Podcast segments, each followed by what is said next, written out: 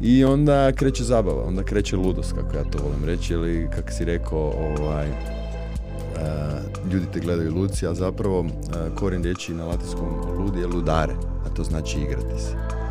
I samim time ti si prisutan kad se igraš, jer si u fokusu, koncentriran si na ono što radiš. U onom trenutku kada si ozbiljan, to je negacija od zbilje. I samim time nisi prisutan, nego si ozbiljan.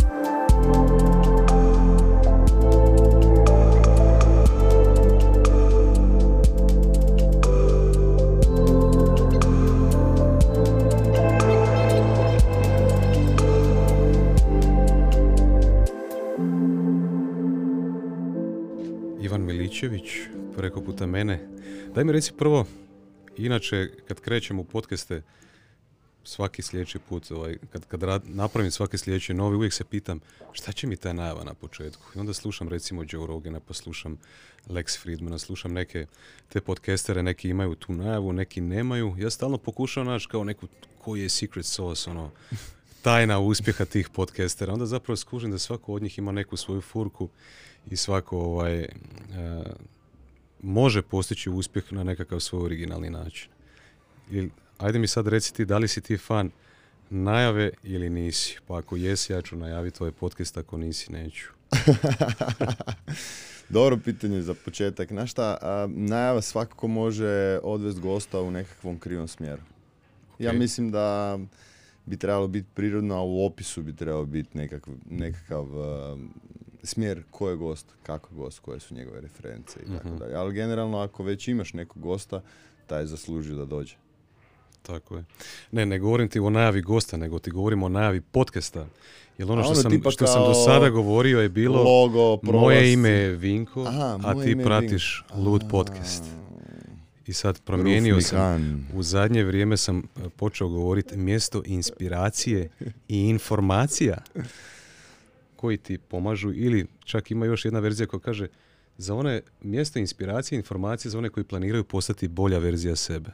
Svi kažu najbolja verzija sebe, raditi na sebi ili tako dalje. Znači ja moram reći na početku ljudima zašto bi oni trebali biti tu i zašto bi to njih interesiralo, a onda s druge strane i zašto si ti tu. Jer ovo je neko obećanje, ja kažem, mjesto inspiracije, informacije za one koji planiraju postati bolja verzija sebe, ali tako? Da. Kako ti ovaj, gledaš na to? Ili misliš da je potrebna ta Ja mislim da je rad na sebi totalna glupost. Totalna glupost. to, mi je, to mi je... Nastavit ćemo... To, mi je, to mi je definitivno... Sad ćemo, sad ćemo ovaj, uletiti u tu jedna priču. bitna, bitna stavka, ne? Ali da, o, mislim, ja kako sam naišao na tvoj podcast i ono, fakat mi je fantastičan i super su ti zanimljivi gosti. I ovaj, mislim da već si došao do te razine da nema potrebe ono, nešto više. Tvoj rad govori za tebe. Čak mi se ovaj... Kako se na hrvatski prevede corny? Ono kao... corny bi bilo kao... Ljigavo nešto, nešto tako. To mi malo... Ovaj, mislim da ću prestati ovu najavu raditi, ali uh, ja svakako, mislim da je tvoj rad već ono dovoljno ovaj, i dobar i kvalitetan i imaš dobre goste iza sebe. Mislim da samo reći, bok ekipa, idemo. Mislim da je to puno bolje i dinamičnije, a prije nego što krenemo... Dinamičnije, da. Dinamičnije. Je potrebno Treba, danas. treba dinamičnije. Treba, da, dinamičnije. treba dinamičnije. Ljudi, attention im baš nije ovaj, ili pažnjem nije baš najbolja. I onda traje energije. To su mi ljudi davali feedback da traje energije u podcastu.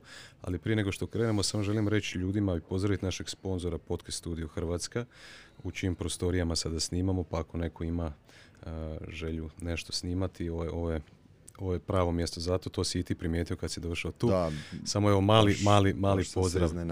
Mali pozdrav. Ja sam našao tu u svoj dom i ovaj, jako mi se sviđa tu. Dobar ti. Ali, hvala ti. Ajde idemo samo onda kreniti zagrebati ovu priču, jer čitav koncept ovog brenda je zapravo oko rada na sebi. Svi to mm propagiraju, postati najbolja verzija sebe, ovo ono, profesionalni razvoj, osobni razvoj. Pa se onda ja pitam, kad se, sad se moja kćer se rodila prije šest mjeseci, onda gledam nju, pa ona već ima nekakvu svoju osobnost, ona je vidiš da tu postoji ta neka čud, postoji nekakav e, temperament, sad da li je to karakter, da li je to nešto kak, koju terminologiju koristiti ne. I onda se pitam, a imam prijatelja koji je ovaj psiholog, pa on meni kaže, znaš Vinko, sad, da ne bi totalno ovaj, uništio njegovu izjavu, pa ću parafrizirati, on kaže da gotovo 60% nekog ljudskog bića je zapravo ono što s čime je on došao na ovaj svijet već nekako urođeno. 20% ti je e, odgoj roditeljstva, 20% ti je možda ona okolina i tvoja reakcija na, na, na okolinu te neke stvari. Zašto misliš da je rad na sebi bullshit? Da li samo to kažeš da bi provocirao? Ovaj, pa ajde da malo to otpakiramo. Mora, moraš ono malo, u, u jednom trenutku moraš isprovocirati, jer pomoću provokacije možeš dobiti i, i ovaj, slušatelje da jednostavno ta poruka izađe van. Moje mišljenje je kad dijete dođe na ovom svijet, prva stvar je kako je došlo uopće, znači kako je ideja nastala da to dijete nastane, u kojem su obliku roditelji stvorili tu iskru oko kojeg se materija okuplja nakon toga i onda kako je mama bila u tom svem um, periodu nošenja djeteta, da li je bila dobra, da li se kretala, nije kretala, nervozna, strah, ne strah, jer taj period od nastanka života do izlaska djeteta van, znači na svjetlo, je nešto što dijete u onom najiskrenijem obliku priprema na okruženje u kojem se mama nalazi. Mislim da dosta toga je danas povezano za znanstvene studije, za nekakav materijalni, opipljivi, mjerljivi dokument ili ono iznos nečega, što nas ograničava u nekakvoj zdravoj logici. U onom trenutku kad dijete izađe van, ono postoji i ima nekakav temperament, ovo što kaže, kakav je karakter, tko je, da li je ono dinamičniji, da li je energičniji, da li je mirniji, staloženiji i tako dalje.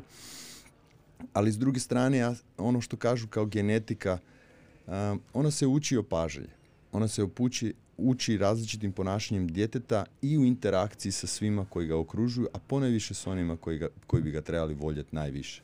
Ja imam troje djece i nekak imam osjećaj da odgojiti dijete na nekakav neutralan način je najbolje. A tu mora biti jako puno ljubavi i podrške, ali i frustracije. Jer bez frustracije nema želje i potrebe za razvojem nekakvih alata koji te mogu dignuti na razinu da ti bez rada na sebi imaš preduvjete da ostvariš sve što je potrebno bilo u ovom segmentu tijela i misli i s druge strane socijalno, materijalno i moralno u kontekstu ovog danas nekakvog društva u kojem se nalazimo i koje ne možemo izbjeći. Kako god da okreneš. što, ovaj, u jednom podcastu sam rekao, mislim da je bio sa Andreom Solomon koji je bio fantastičan. Andreja, ovaj, evo pozdravljam Andreju, znam da ti znaš isto. Kako ne? Ovaj, bio sam odušljen s njenim s razgovorom s njom i jako puno ljudi ovaj, mi poslalo poruke njoj. E, baš je ono. Andreja je istraživač, naš ono. Andreja je istraživač traži sve što može saznati. Meni se jako sviđa kod nje taj njezin jedan duh istraživanja. Um, izrazito je energična i to je može doniti jako puno dobrih stvari. Jasno. E, u tom podcastu sam e, spomenio da planiram raditi nešto ovaj nekakvu edukaciju recimo za roditelje. Zato mhm. što mislim da ako pričamo o radu na sebi, uglavnom, uglavnom ljudi otkriju to polje moraš se života. Da je, moraš se sjetiti da je rad na sebi bullshit. Tako je, doći ćemo, doći ćemo do toga pa ćemo otpakirati do kraja.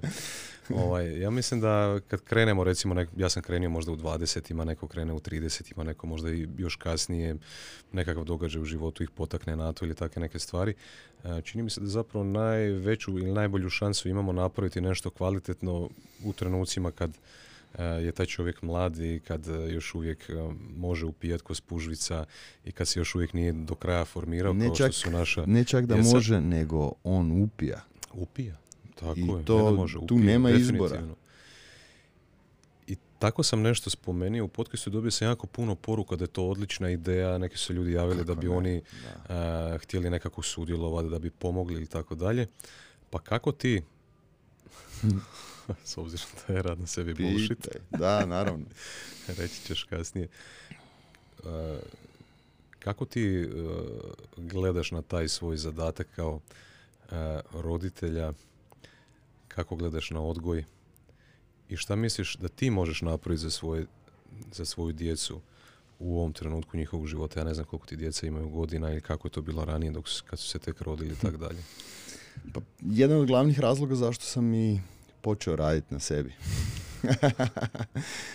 je zapravo bio trenutak kada sam dobio dijete. I onda sam shvatio da cijeli taj algoritam razmišljanja koji sam naučio od roditelja, a nisam se sviđa terminologija, algoritam razmišljanja, Čuj je ferovac, to tako. Mora biti točno. Prosto sam te prekinio, Ništa, mora sam ništa. samo napomenuti. I ovaj, shvatio sam da taj algoritam koji imam prema djetetu je nešto što se pokrenulo u onom trenutku kad sam ja postao roditelj. Iako se nisam slagao sa puno stvari koje su moji roditelji radili, što im ne mogu zamjeriti, jer oni su opet bili bolji nego djedovi i generacija prije, ali um, nije mi se svidio način uh, mog emocionalnog stanja prilikom očekivanja šta bi dijete trebalo napraviti.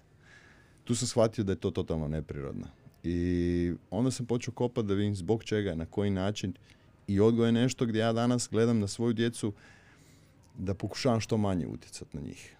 Um, jer mislim da je najveći problem današnjeg roditelja što on ima očekivanje i on misli da nešto treba napraviti za svoje dijete. To je čim ti misliš da ti si odgovoran za tuđi život, automatski, automatski radiš jedan veliki print svog ponašanja, svojih želja, svojih osjećaja, svojih nesigurnosti, strahova, pa čak i nekakvih e, ljubavi, radiš čisti print na svoje dijete.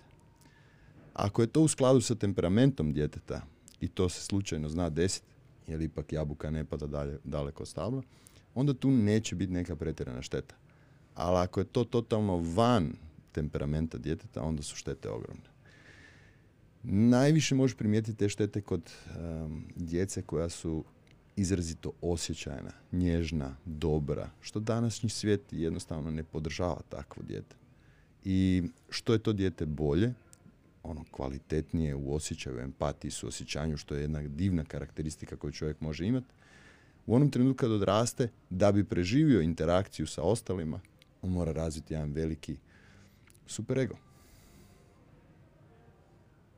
Znači, što više ti utičeš na dijete i želiš sebe u tom odgoju, po meni, više ćeš udaljiti djeteta od njegovog interesa. Primjer je najbolji način. Mi pokušavamo doma i sa prehranom, i sa stilom života, spavanjem, odnosom, pokazati kako bi trebalo. A ja već sad nekakvih, a sigurno jedno 5-6 godina, emocionalno uopće ne reagiram kad je u slučaju nekakav problem u odgoju. Isključivo samo pozitivno. Ljubav, podrška, a frustracija dolazi kroz nekakve način komunikacije, postavljanje pitanja, nekakvih izazova, mm, nešto što im nije ugodno. Ne može djeci biti ugodno. Jer ako im je ugodno u onom trenutku kada odu od roditelja, isto će tražiti samo ugodu. Znaš, tako da baci ih u, u žrmalj, a onda kad se izgube, budi kraj njih. Hm, jako dobro. ne za njih. A znaš šta je, Zapravo jako recimo, dobro je za njih. Ja ti imam, recimo, moj, meni, čerke me pitaju kao, može mobitel, možemo. Ja rekao, nema frke, najbolji mobitel na svijetu ćeš dobiti. Pa kad? Kad odradiš svoj izlaz sa osnovne na srednju školu. Tad ćeš dobiti mobitel. Joj, tata, šta ne mogu prije? Pa rekao, gle, jako je bitno da sebe pronađeš, pogotovo u pubertetu, i onda u tom trenutku kad sebe pronađeš, tko si, šta si, tvoj tata je ravnopravan s tobom, onda ćemo mi biti samo prijatelji. Ti si odgovorna za svoj život. Ja ti neću braniti do kad ostaješ van, di ideš, šta radiš i kako to. Ali ono što ćeš napraviti u tom periodu da zaslužiš poznavanje sebe je put koji će tebi osigurati da ćeš se stvarno upoznati. A to ti je recimo, ja, ja jako vjerujem u, mislim to će sad zvučati ono baš jako čudno za nekoga ko ne razumije to, ali nema veze, ajmo u tom smjeru. Um, poganske vjere, a, indijanci, e, ljudi koji su živjeli od prirode, su imali jasno poznavanje prirode u kontekstu šta ti može dati, šta ti može oduzeti. Dok s jedne strane u onom trenutku kad su religije postale jako intenzivne u svemu tome, prva stvar koja je bila jako bitna da postoji kontrola nad ljudima, jer na taj način postoji i plaćanje danka. To je bilo potrebno u ono vrijeme da bi se vojske razvijale, da bi se infrastruktura razvijala, onih koji kontroliraju čovjeka. Tebi je šuma uvijek osiguravala sve što si mogao dobiti i e, priroda ti je osigurala sve plodove koje su ti bili potrebni za život i ti si duhovnost nalazio, e sad, u različitim područjima, na različite načine, ali samo je jedan Bog, sve je to jasno, ne? Dok s druge strane, kad ideš formirat Boga, i uz Boga povežeš moć još s druge strane, tu je jako plodno tlo za vraga. Gdje god postoji moć, tu jednostavno čovjek hoda tankom granicom i to može često odvesti u krivom smjeru što je povijest pokazala. I automatski smatram da svaki čovjek bi trebao jasno poznavati sebe u skladu sa prirodom da bi mogao ovaj, djelovati u ovom današnjem vremenu. Kako možemo to povezati ovaj, sad s ovom pričom o odgoju i djeci? E, Moje klinke, uglavnom na kraju srednje škole, um, će svaka od njih šest mjeseci, znači svakih mjesec dana sa tatom svojim ići na kampiranje u šumu i mi ćemo tu pričati o različitim temama koje su potrebne da bi ti odrastao. Ono što se ne prolazi u školi. To je tipa recimo endokrini sustav, živčani sustav, poznavanje interakcije sa disanjem, sa suncem, sa vodom, sa zemljom, sa eterom, poznavanje sebe u trenucima kada nema vanjskih podražaja. Ne znam mi si ikad bio u, u poziciji potpune tišine. Yes. Gdje je to bilo? Bio sam i ja u nekakvoj šumi. Znaš šta, ne da, baš sam sad bio, vratio sam se Iako piramide. nije bila potpuna tišina. Bilo je, bilo je zvukova. E, to, to, to. E, Najduže što sam bio u potpunosti bez zvukova, bio sam u floating tanku sat i pol vremena, ako si ikad bio. To je to. Totalna, je totalna tišina? To je bez ikakvih podržaja. Znači, naša osjetila nemaju nikakvog podržaja. Nemaju niti... A senzacija vode? E, voda je temperature tvoje kože. Osjetiš li ti nešto? To je to. Znači, temperatura je vode tvoje kože u bestežinskom si stanju zato što ima jako puno soli u, u toj vodi. Znači, ti plutaš. Mrkli je mrak. To je to. to je hermetički zatvoreno pa ti ne čuješ nikakav zvuk. Ništa. Znači, nemate. Znači bio si. Nakon 45-50 minuta ovaj, na trenutke se malkice uspaničiš, ali onda kad se u potpunosti opustiš, onda doslovce nestaneš. Da.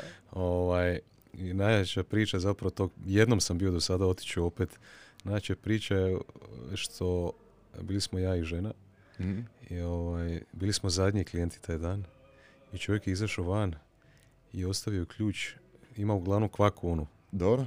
s druge strane da kad zatvori vrata da ne može ući više unutra. Ok, ok. I čovjek nije mogao otići više nazad po nas. I m, super je što je Filipa, moja žena, ona ovaj, onako, joj su to dosadne stvari, pa ona točno znala kad će to završiti, ona je izašla van e, nakon sati nešto vremena i onda je skužila šta se desilo ovaj, i otvorila čovjeku vrata. Predobro. Ja mislim da bi ja bio jedno tjedan dana unutra da, da se ovaj nije vratio. Da, Tišina da, ajde da sad ne, ne, pri, moram te malo, znači, ako niste znali, um, Vinko je poznavatelj uh, ninjitsua. tako je. I kroz to je došao do nekakvih bitnih spoznaja, pogotovo interakcije sa tom prirodom, a Yes. tišina je jedna od nje. Uglavnom, Yes. ja sam bio sad na piramidama i prvi put sam osjetio taj, to ništavilo. I onda sam shvatio da možda je to bila ideja takvih, recimo, mjesta, ovaj, pećina i puteva koji su duboko unutra, da se makneš od te interakcije prirode i dođeš u ništavilo i sebe upoznaš maksimalno. Ne? Uglavnom da se vratim na priču. Kroz tih šest mjeseci, svaki mjesec bi prolazili i bili dva dana ja i moja čer, najstarija, ona će ići prva. Ako to bude htjela, naravno, sve je slobodni izbor. I onda ćemo pričati o svemu, kampirat ćemo, zezat ćemo se, družit ćemo se i tako dalje, vratit ćemo se doma, sljedeći mjesec ponovo i na kraju, kada joj završi škola, kad bude lijepo vrijeme, kad bude lijepa ugoda, ona ide sama i provest će 4, 5, 6, 7 dana koliko bude htjela, ali minimalno barem 4 dana u šumi sama, da si kuha, spava sama i provede. Ja mislim da nakon takvog iskustva kad dođeš u srednju školu i onak e, prijateljice nešto ružno govore o tebi, mislim da ti to nije nikakav problem. Znaš, imam taj osjećaj. I tako bi prošao sa svakim djetetom. Mislim da je to nekakav oproštaj um, mene kao roditelja u trenucima kada idu u srednju školu. Jer stvarno vjerujem da u procesu puberteta roditelj može samo raditi štetu. Znaš, ono, bilo kakvom kontrolom. Mislim da kada prepustiš odgovornost djetetu koji već ima kvalitetne alate za život, mislim da on sebe može samo ostvariti u tom periodu i proći sve što bi, ono, što inače ljudi prolaze sa 25, 30, 35, 40 i kriza srednjih godina i sve ostalo, ne? Mislim, mislim da će komentar sad nekih e, od gledatelja biti ovaj, isto kao i ove naziv emisije. Lud. Ovaj, da.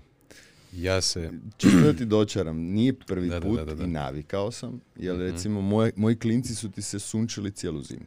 Mhm. Znači, kad je god lijepo sunčano vrijeme, neovisno kakva je temperatura van, s obzirom da ti koža funkcionira kao jedan senzor uh, apsorbacije, apsorpcije topline, Mhm. ali to je sad to poznavanje tijela, to je moj drugi dio ovoga a, velikog interesa. Ti kad skineš dijete preko zime, može vani biti minus 5, minus 10, koliko god, samo da nema vjetra, tijelo je nevjerovatno toplo. I onda kad bi mi bili u parku, oni bi bile bez majice, lete, skaču, znaš ono, super mi je, aha ove Se gospođe ljudi sa strane. ne? gledaju i kažu, kakav je ovo luđake, ovo nije normalan. Ali evo, moje cure danas ono, gotovo nikad nisu bolesne, nevjerojatno su sposobne, pune su ljubavi, top. Koliko si ti, eh, koliko si ti imao takih eh, situacija gdje si ostajao sam sa prirodom par dana? Pa, o- od kad znam za sebe imao sam puno pitanja, znaš ono, baš sam imao jako puno pitanja. Um, za mene kažu ono neki prijatelji moji kao da sam veliki istraživač. Mhm. Kaže, što ti to sve treba u životu? Ali protiv te znati želje mislim da ne možeš. Veliki sam romantičar ovoga svijeta, znači sve mi je predivno. Obožavam sve. Jest, eh, volim se kretat, volim prirodu, volim ljude, volim sve u principu što je nekako u smjeru te interakcije i stvaranja novog iskustva. I to me je izrazito puno naučilo, puno puta sam dobio po glavi, a dobio sam zato što nisam imao alate. Ono. Ali sad, ajmo reći, ajmo reći da imam dobru konstrukciju. Nemam baš previše pitanja više sada. Mm. E sad, rad na sebi je bullshit. Ajmo ovaj, Jel sad vrijeme ili ćemo pustiti još? idemo rad na sebi bullshit. Ajde. Je, a? Ajde. Ajmo pustiti to još malo. Još A, ćemo držati suspenziju nek, neka, neka, neka traje. malo. Ajde, da. Ajmo onda to pustit. A, idemo se vratiti na ovaj dio. Bio si više puta sa prirodom, bio si u sam, bio si ok, tišina, koliko je mogla biti tišina, jer postoje nekakvi zvukovi koje priroda sa sobom nosi. Šta bi rekao? Nekome ko želi to probati, Mhm. a, zašto bi to trebao napraviti i šta si ti recimo naučio iz tog iskustva? Um, jako dobro pitanje. Baš jako dobro pitanje, koliko god mi danas... Temeljna istina je da niko ne bi trebao biti sam. To je temeljna istina. Poslije ćemo i pričati zašto, kad budemo pričali o radu na sebi, da je bullshit. E, ali, s obzirom da puno tih imprita, ono, puno tih nekakvih želja, problema naših roditelja, ali ne samo naših roditelja, nego i njihovih roditelja i tako generacijski skroz. Ili ti kad gledaš recimo petlju dvana nekakvu, znači ono, imaš dva roditelja s jedne i s druge strane i to kako se penje ti jako blizu već, znači na četvrtom koljenu može doći do 16 vrsta s jedne strane mišljenja, iskustva, smrti, sve što ostavlja jako veliku posljedicu unutar te familije. I to dođe na kraju do tebe. U kojem intenzitetu, upitno, ali nije ni bitno. Ne? Ono što je bitno, šta dobiješ od toga je da, da si ti onak polagano izgubljen. I izgubljen u iluzijama zadovoljavanja potreba ljudi koji su imali interakciju s tobom i onda zbog toga ti ili ganjaš materijalno, ili ganjaš osjećajno, ili ganjaš potrebe koje bi trebale zadovoljiti te rupe koje je neko napravio od tebe. E. Kada nema nikoga, kad je interakcija utišana, recimo u takvim nekakvim putovanjima, ja, ja- meni je bilo nezamislivo putovat sam. Isto kao što mi je bilo prije nezamislivo otići van sam. Znaš ono, sad zamisli ono subota navečer, imaš nekakvih 18-19 godina i trebaš otići van sam. Šta ti se prvo javi onako, šta ću raditi sam van? Mhm. E, to je taj jedan segment straha. Reci. Ne, ne, ne, ne, ok, ok. E, Htio sam reći, izgledao bi čudno. Mislim, ja sam to par puta napravio ovaj, u svom životu, izašao sam van. I pa sam kak se ti je bilo? pitao. Pa bilo mi je dobro. onak, Bilo mi je dobro. bilo je drugačije. drugačije, drugačije, Potpuno drugačije. drugačije. Ja sam uvijek imao takve neke izazove u svom životu, ono, nekakve mikro izazove. Možda, možda, možda onako izvana izgleda kao vrlo jednostavno, ali onake f- zanimljivo je kad prođeš kroz to iskustvo, naučiš nešto novo o sebi, recimo. Definitivno. Meni, je, meni ta reakcija, čim nešto osjetim u životu da mi stvara nelagodu, moram jednostavno vidjeti zašto je to tako. Mhm. To je od početka bilo tako. E, i uglavnom ja sam na putovanje krenuo sam, pa ne znam, prije nekakvih 7-8 godina. I prvi put kad sam otišao sam, sam shvatio da ti se dižeš kad hoćeš, jedeš šta hoćeš, spavaš kad hoćeš i družiš se s kim god hoćeš. Jer ti realno nisi nikada sam. Nego si u interakciji sa ljudima koji su totalno van domene onoga što ti svakodnevno vidiš. I na taj način si puno više otvoreniji, jer nisi povezan za nekoga s kim putuješ, da shvatiš, razumiješ i upoznaš se sa osobom koja je nasuprot tebe ili više osoba. A vjerujem da je pitanje bilo u ovom smjeru gdje sam ono proveo dosta vremena i na sušcu, na svjetljeniku i odem u šumu sam i tako da je. S obzirom da je moj život dosta intenzivan, interaktivan i sve me zanima i fakat od jutra do mraka sam u nekakvom iskustvu. Um, povremeno mi treba vrijeme da se vratim uh, svojim temeljnim vrijednostima, a to je najlakše, najbrže ako odeš uh, u prirodu. Jer priroda lječi sve. Jednostavno, sve što ti ne treba vrati majici. I ona će to izbalansirati. To je jedan jedini razlog. A ono što zašto bi preporučio nekome, pa vrlo jednostavno. Ako ti padne na pamet da ti to teško i neugodno, to svakako trebaš napraviti. Ako ti se sviđa, onda to radiš za ugodu. Ono što mi pada na pamet dalje. E, gledajući svoj, recimo, život i sad trenutnu situaciju, ti si spomenuo možda materijalno ovako, onako, ja bih rekao za sebe da ja više svjestan sam oko toga što radim, ali izuzetno ovaj sam e, opsjednut e, idejama i nekakvim ciljevima sad u svom životu. Do te razine da ono doslovce izbace iz mene svaki zadnji atomčić snage na kraju svakog dana. Ne znam gdje uspijem sve to staviti. E, da te pitam ovaj, nešto. Okay. Ja, volim, ja jako volim pitati. O, na o, ovaj dio gdje, gdje ti mene pitaš što mi je onak... Čudno ti. Nije u, nije u domeni moje osobnosti. Ja puno više volim slušati, manje ja pričati. Isto, e. Ja isto. Uglavnom, kako znaš da je ta ideja i cilj? Šta kako znam? Da, da je to ono što ti treba. Ne znam. Ne znam, ali kažem ti, tako trenutno je. Hmm. Tako trenutno je. E, ja sam jako introspektivan, introspektivan, pišem dnevnik već deset godina, doslovce imam tisuće i tisuće stranica dnevnika. Ja ne sam, samo da ga pišem, nego ga e, iščitavam ga tjedno, pa radim nekakvu refleksiju, pa ga iščitavam mjesečno, pa radim refleksiju, pa na kraju godine iščitavam sve te refleksije tjedne, mjesečne i donosim nekakve zaključke. Tako da sam jako introspektivno i gledam u kojem Koji je temeljni zaključak? Koji je temeljni zaključak?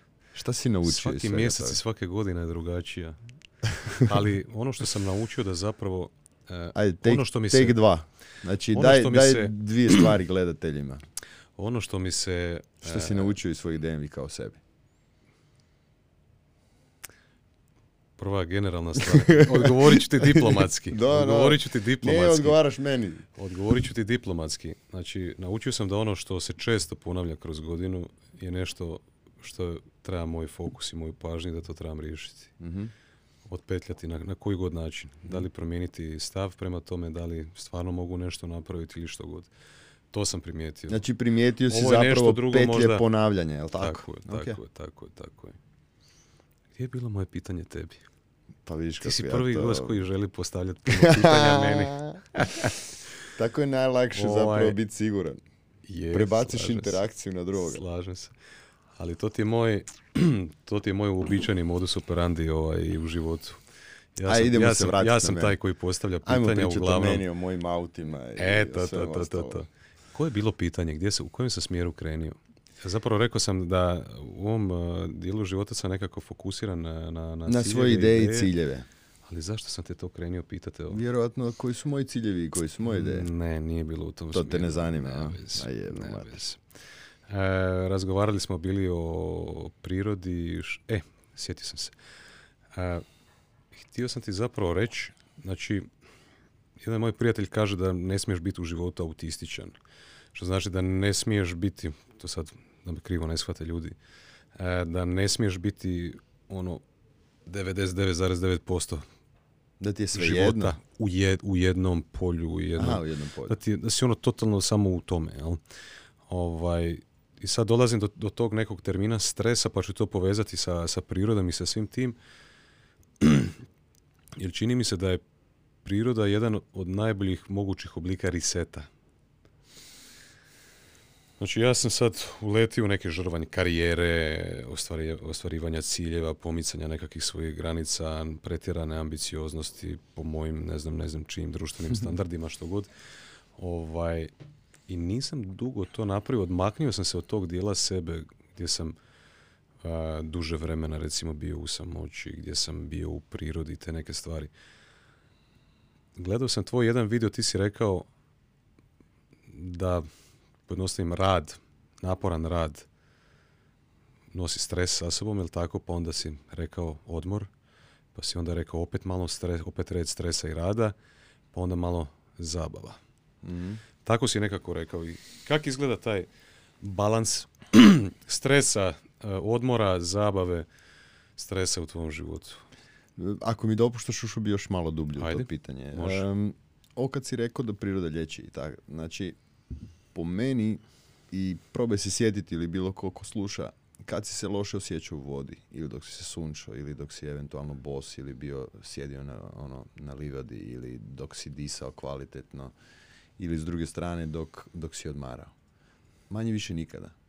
Ako gledaš recimo tu interakciju čovjeka sa onim materijalnim što ga okružuje, em, to su mediji u kojima ti možeš biti siguran. Odnosno resetirati svoje hormonalno stanje, jer realno hormonalno stanje i ono, sistem ugode i neugode unutar tijela je nešto što nama izaziva misli, emocije i nekakve definira radnje koje bi trebali napraviti. Ako te radnje nisu ugodne, ako to stanje u tvom tijelu nije ugodno, ti se uvijek možeš resetirati pomoću majke. Samo trebaš otići prema tome. To je što se toga tiče. Um, sad, o, što se tiče ovog tvog pitanja, kak, kak je bilo ovo... ovo Kako izgleda balans u tvom e, balans, da. Pa ja još nisam u balansu, ni blizu. um, jedan balans koji bi stvarno trebao biti je da svaki stres ostavlja nekakve posljedice na naše tijelo. Um, nakon toga bi trebao biti odmor, kako god da okreneš. A ono što zbog dinamike interakcije društva, odnosno frekvencije grada, ti recimo kad odeš negdje sa strane i vidiš grad kako izgleda, doslovno, kad uđeš u njega, Mhm. to je toliko intenzivno, toliko je jako. Te sile međusobnih ljudi, tramvaja, strojeva, svega je izrazito moćno. I ako nemaš sustav otpuštanja toga svega ili opuštanja, kao god da okreneš, onda taj stres se akumulira kroz period vremena, aktivira tvoj živčani sustav koji je više u smjeru za nekakvu a, sigurnost, odnosno u ovom slučaju nesigurnost, i tebi se počinju javljati želje za većim kalorijskim unosom. Što više kalorija unosiš u sebe, automatski tvoje nezadovoljstvo tijela je još veće. Jer hormoni naši funkcioniraju na način kada god nešto fali, bilo emocionalno, tjelesno, duhovno, trebati. Ti ćeš ići u potragu za tim. Što je veća potraga, to je veća nesigurnost. Balans u životu dolazi isključivo samo kroz sigurnost, pripadnost i svjesnost. To su recimo tri temeljna načela, moja barem, po kojima iz kojih izlazi manje više svaka druga izjava ili emocija ili radnja. A svaka radnja mora doći iz stanja opuštenosti. Zato sam te pitao kakvi su ti, kako znaš da su ti ciljevi i ideje dobri. Da li su oni došli iz nekakve požude, potrebe, želje za nečim ili su došli iz procesa kada si bio potpuno odmoran i rekao ok, to mi se sviđa, to bi mogao napraviti. Taj put mi je ok. Upravo zbog toga ja i odlazim s vremena na vrijeme u samoću, čisto da bi iz osjećaja ugode mogao promatrati sve što se dešava unutar mog života. Još nisam nikad sam proveo par dana u šumi. Bio sam ovaj sa, sa par ljudi. A, kako je to iskustvo? Pa, e, možda je, ajde da pričamo o svjetioniku, naš ono, to je, ti šume možeš pobjeći dalje, a na svjetioniku onak dođeš i nema, nema nikoga. Pa prva stvar, ovo što sam ti rekao, ta interakcija grada, frekvencija grada, obaveza, mailova, telefona definitivno. Prva tri dana su ti, ti imaš cijelo vrijeme hormonalni osjećaj da negdje moraš ići. Da negdje kasniš, da se za nešto moraš dignuti. Da nešto moraš obaviti. Da nešto moraš pogledat i da si tražen. Kako kaže Vucu, tražena si roba u gradu. To je to. To je osjećaj. Čim taj osjećaj ode, onda počinje proces odmora. Jer niko od nas zapravo ne zna koliko smo mi umorni. Mi smo fakat premoreni, svi. Jer ti kada imaš izrazito intenzivan život, tvoj živčani sustav nije sposoban uopće spavati. Nego ti spavaš onoliko koliko je duboki, dubokom snu potrebno, ali ne odmaraš. Realno imaš budilicu, digneš se, ideš na posao do 8 do 4, pa žuriš ovdje, pa dođeš u obitelj, pa ako imaš, pa nekakva interakcija, pa dečki, pa cuga, još ako je alkohol ili nekakva suplementacija paralelno s tim, to je još intenzivnije. I ti kroz proces jednostavno degradiraš sebe. Bilo kakva degradacija sebe je isto kao i u prirodi trulež, jednostavno je zarazna i širi se. I što više imaš takvih interakcija, ti kroz period vremena ćeš se i osjećati i izgledati sve lošije i lošije. E, to niko ne primjećuje. To je stvar tog izbora na svakodnevnoj razini. To je jako bitno. E, e i uglavnom, sorry, onda se odmaraš nakon tog perioda vremena i onda kreće zabava, onda kreće ludost, kako ja to volim reći, ili kako si rekao, ovaj, ljudi te gledaju luci, a zapravo korin riječi na latinskom ludi je ludare, a to znači igrati se. I samim time ti si prisutan kad se igraš, jer si u fokusu, koncentriran si na ono što radiš. U onom trenutku kada si ozbiljan, to je negacija od zbilje. I samim time nisi prisutan, nego si ozbiljan. Ti trebaš nešto raspravljati. Zašto meni ljudi kažu često da sam ja jako ozbiljan? Jel ti ja djelujem jako ozbiljno? Pa imaš taj stav. Imam taj stav. imaš, Zašto imam takav stav? A to je nešto što bi... Ja nekako u zadnje vrijeme pokušavam da kroz razgovor ne izazivam emocije u drugim ljudima. Okay. Jer na taj način ostajem ja siguran. uh Tako da tvoja ozbiljnost treba biti tvoja ozbiljnost. uh Mene neće sigurno... Jel ovaj- dopuštaš da ono što ja kažem ili napravim dođe do tebe? A, mislim, način, da li imaš Mislim da nema izbora tu. To je čista fizika. Znači interakcija dva tijela u kontekstu mase i kretanja, brzine, intenziteta, volumena i gustoće prilikom sudara, a na bilo koji način, ne mora biti fizički način, može biti interaktivni, energetski, riječni, očima, bilo kakav, izaziva e, reakciju. Onda sigurno moja ozbiljnost ima nekakvu reakciju na tebe. Ima nekakvu drugačije, reakciju nego ovaj. Drugačije kod ljudi. Ljudi imaju svjesnost. Zato, e, kako sam i rekao, znači, sigurnost je elementarna temeljna istina koja ti osigurava da se možeš razvijati bez sigurnosti nema razvoja. Šta znači biti ozbiljan? To znači da nisi u zbilji, znači da si u svojim mislima. Što više si negdje, manje si tu. Što si više negdje, to je plodno tlo da zaključuješ, razmišljaš i odlaziš od pravih temeljnih istina. A prava temeljna istina je ugoda interakcije sa drugim bićima ili onim što te okružuje. To je zapravo prava istina. Kad si sam, uh, kad si u samoći, šta, šta točno radiš u samoći? Blame. Da li imaš, da li prakticiraš, da li koristiš neke tehnike vizualizacije? Pa uvijek pokušavam disati. Da li znači. meditiraš, da li dišeš, tehnike disanja? Što radiš točno? Um, možda najbolje da krenemo od jutra. Ono, I to pokušavam raditi i, kad nisam sam, nego kad sam ovdje. Znači, u svako jutro kad se probudim, prvu stvar koju pokušavam napraviti da ostavim ono što je ušlo jučer, da ostavim na WC-u tamo. Da ne budem pun sebe. Nakon toga popijem uh, uh, toplu vodu s jabučnim ocetom koji ja imam nekakav malo, radim svoj recept, znači stavim još i cimeta unutra, meda, kurkume, džumbira, klinčića i svega toga i to ostavim da fermentira par mjeseci i onda to popijem ujutro. Nakon toga ti odradim nekakve sitnice, tipa neko čitanje, pisanje dnevnika i onda idem u disanje. Nakon disanja odradim možda kakvu vizualizaciju dana toga kakva je, šta bih htio, kakvo je vrijeme, čisto da se priviknem na ono što se dešava vani. I poslije toga ovaj, um, napravim vizualizaciju dana. Imam raspored, kao što sam ti rekao, hitno, šta napraviti i onda po svojim područjima interesa šta u pojedinim temama treba napraviti i onda kako mi se da taj dan i kakav mi raspored, to radim. Nemam ovo od 8 do 4. Nisam zarobljen. Jako sam slobodan čovjek.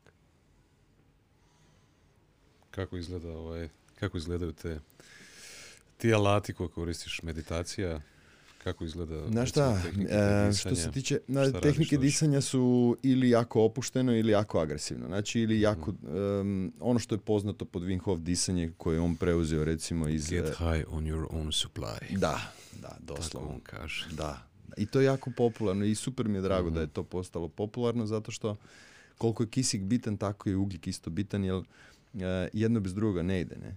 E, to je taj balans između dobroga i, i, zla i između svjetlosti i tame. Jedno i drugo je jako bitno za svakog od nas. Um, imam agresivno disanje, ono, kroz recimo hiperventilaciju, pa ili ostajem bez daha, kak sam bio ono profesionalni ronioc i ono, bavio sam se ronjenjem i na da i u dubinu i sve, udara sam na sve strane. Onda ovaj, najdulje što sam uspio ostati bez zraka je 6.25, a za to moraš se isključiti Znači, ne možeš, kad, kad uzmeš taj zrak, ti ne možeš razmišljati, što više razmišljaš, što više kisika trošiš. Ono, svi znamo da većinu kalorija troši naš mozak, ako ne radimo teški fizički posao. Um, to radim u jutarnjem terminu.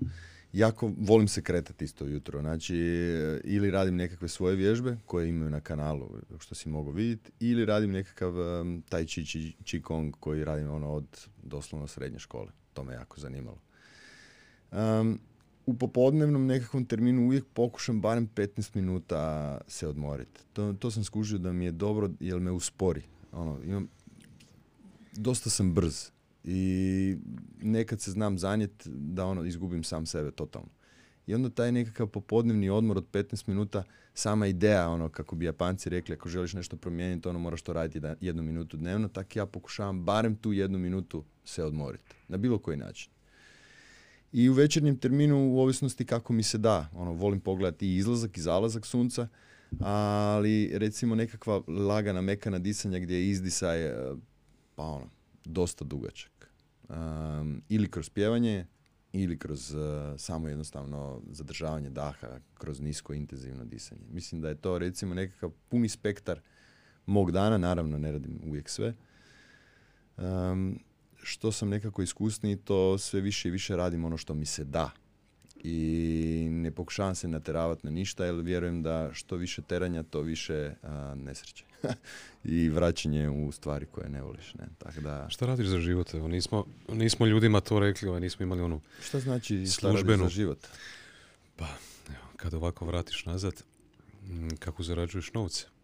A, kako zarađuješ novce? Što, što ti je ako nećeš pričati o tome, mislim... Možemo, zašto ne? znam ne? što god, nemam pojma. Ovaj, ja bi volio isto doći u, u veću razinu slobode u kojoj si ti sada. Tako sam primijetio nekako ono malo što sam ovaj, proučio te. uvijek sam bio slobodan. Nikad uvijek sam bio slobodan. Da. To mi je jedna od velikih imana i vrlina. Okay. Nisam tu, stvarno smatram da je ljudska sloboda ono temeljna vrijednost svakog od nas. Jer kad ti nisi slobodan da doneseš izbor za sebe, onda u principu tvojim emocijama upravlja neko drugi. To je ono baš, baš jako bitno za život. A, kako što smo rekli, ja sam ferovac, završio sam faks, radio za Ujedinjene narode na izgradnji bioelektrana i solarnih elektrana. Vrlo brzo, nakon ono, možda godinu i pol, dvije, sam shvatio da ja to ono, neću biti sretan ako ću to raditi. I onda na, na iznenađenje svih počeo sam uh, u svojoj garaži uh, raditi sa ljudima. No, u vidu uh, sporta. fizičke pripreme, rekreativnog treninga i primijenio sam sve ono što sam naučio na fakultetu kroz tu neku fiziku, logiku, razmišljanje.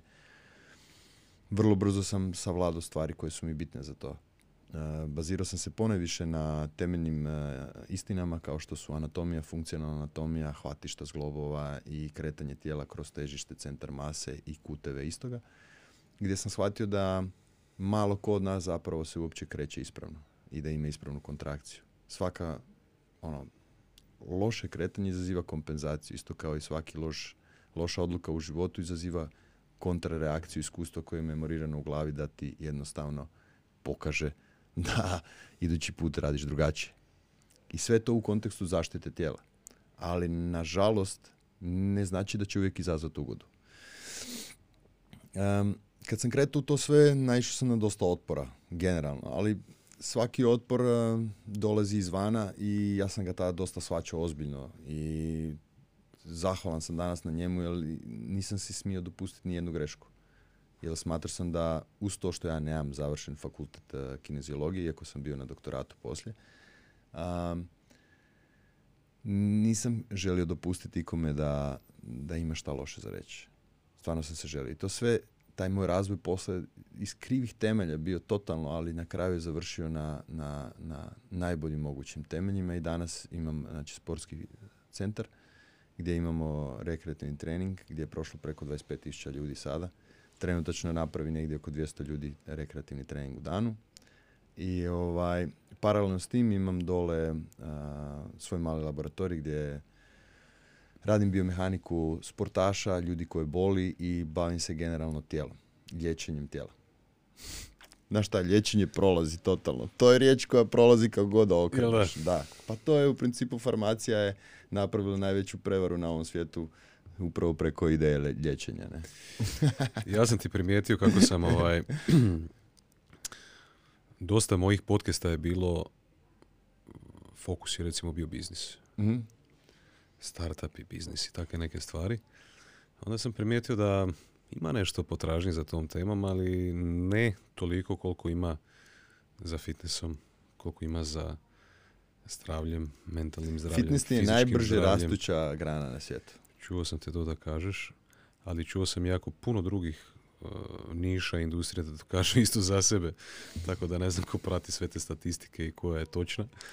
ovaj, ali evo, prema svom iskustvu onoga što sam izbacio do sada ovih 30 podcasta, uh, primijetio sam da kada razgovaramo o prehrani, kada razgovaramo o tjelovježbi, kada razgovaramo o mentalnom zdravlju, možeš reći zdravlju, općenito da ljude jako zanima ta tematika trenutno. Kako ne? Izgubljeni su ljudi jako. zanima. Je. Baš, baš, baš, mislim da evo nakon potresa i, i kak je krenula ova pandemija i to sve, ljudi su zapravo prvi put um, dobili dojam što znači neugoda. Uh,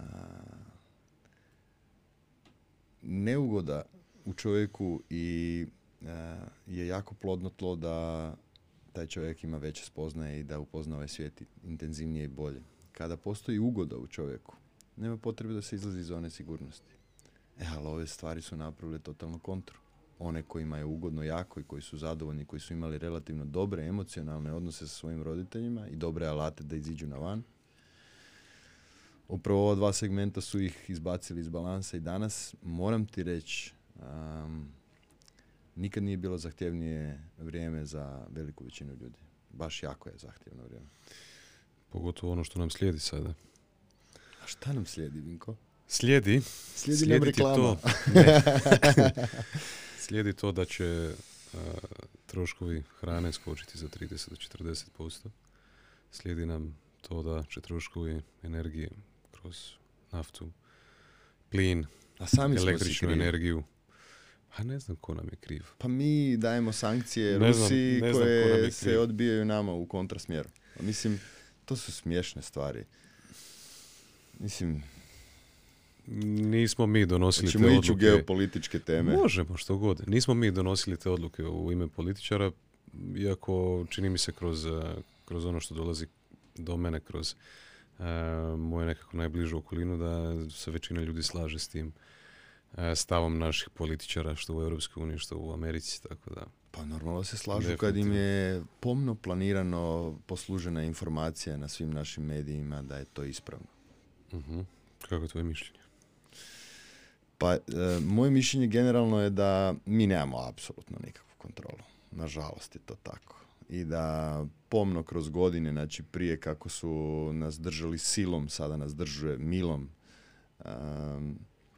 zbog većine mi jednostavno nemamo izbor nikakav baš nikakav. I nažalost ovaj smjer ide točno u smjeru u kojem tražim pravu riječ. U jednom trenutku kada imaš biljku i ako ju paziš, čuvaš i održavaš, ona će sazriti jako visoko, jako. Ali mora nekad i vjetar. Mora ju biti teško, nekada. Onda će biti jaka. Ali ako u jednom trenutku kad dođe bolest i ako ne izlječiš tu bolest, ona se raširi na tu biljku, ubije ju, sravnije sa zemljom i onda ide na prvu susjednu i na sve okolo, dok god neko drugi ne kaže ništa. To se nažalost desilo u našem svijetu. U jednom trenutku povijesti, kada smo imali priliku, a to je bilo za vrijeme Nixona, kad smo imali priliku da idemo u smjeru ljubavi i u smjeru čovjeka i da je tema čovjek, mi smo odabrali drugu temu. I sve ovo danas je posljedica istoga. I uvijek volim reći Agent Smith kad razmišlja o svemu što se dešava u ovome našem 21. stoljeću, onda definitivno možemo reći da mi ljudi smo si sami krivi za sve. E, to je moje mišljenje o svemu. Ne mogu optužiti nikoga zato što svako radi u interakciji, svako reagira. A kad god dođeš u priliku da gubiš nešto, a mi vrijednimo gubitak tri puta više nego dobitak, uvijek ćeš razmišljati da preživiš. To nam je u prirodi. Misliš da ne bi napravili bolje da, da znamo bolje?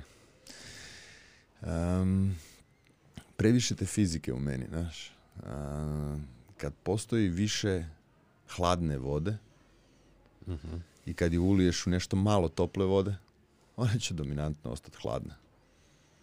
Da bi se stanje promijenilo, puno više mora biti a, u ovom smjeru istomišljenika. A to je nemoguće.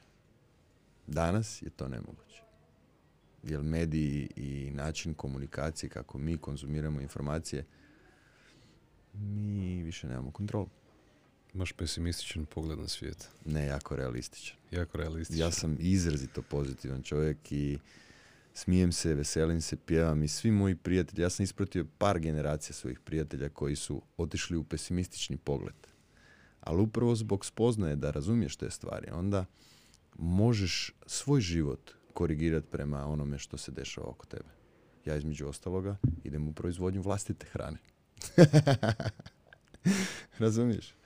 I s druge strane nisam povezan za nikakve institucije, nisam povezan za... Ne ovisim o nikome. I samim time bilo kakvi ratovi, bilo šta što se dešava, ako ne dođe meni neko na moj prag sa puškom, ja sam dobro.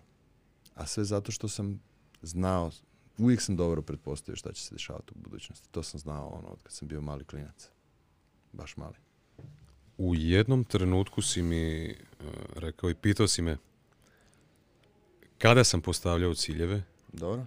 na koji način sam ih postavljao, u kakvom stanju sam ih postavljao. Da. Jel tako? Da. Po meni je to jako bitno. Svaka odluka treba doći iz stanja opuštenosti i ljubavi. Ok. E, kako ti radiš? Kako ti sebi postavljaš ciljeve? Da li ih uopće postavljaš? Da li radiš to jednom godišnjem? Da li to radiš jednom tjedno? Da li radiš to jednom mjesečno? I onda ćemo doći do toga koji su tvoji trenutni ciljevi?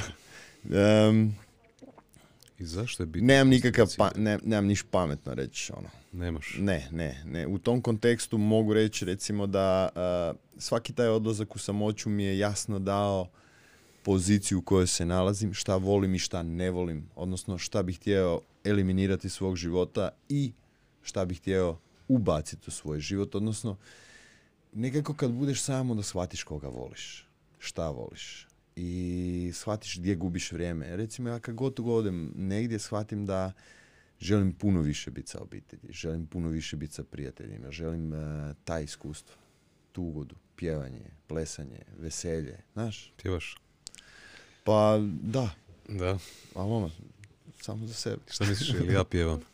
Ja sam siguran s tim glasom da si ti neki Frank Sinatra u slobodno vrijeme. Eto, to, to, to. Jel je? Jesam pogodio? Sviram gitaru i pjevam, da. To mi reci. Ali, ovaj, samo za svoju čerkicu. A, znači isto samo isključivo u zoni sigurnosti. Pa, moje prijatelje možeš pitat, pa dok sam bio mlađi, dok je bilo nekih epizoda sa alkoholom, e, znao sam ti otići u neki bar. Mhm. Bar je bio ovako pun ljudi. U tom trenutku sam tri mjeseca svirao gitaru Mhm. i čovjek je imao pauzu koju je svirao gitaru i pjevu. Ja sam došao u njega, pa bi mogu ja malo zasvirat. Kažem, pa jel znaš svirat gitaru? Pa ja kažem, pa sviram tri mjeseca. kažem, meni ajde. I ti udaraš. I onda sam ja sjeo, Dobro ti je. sjeo i osvirao Hotel Kalifornija.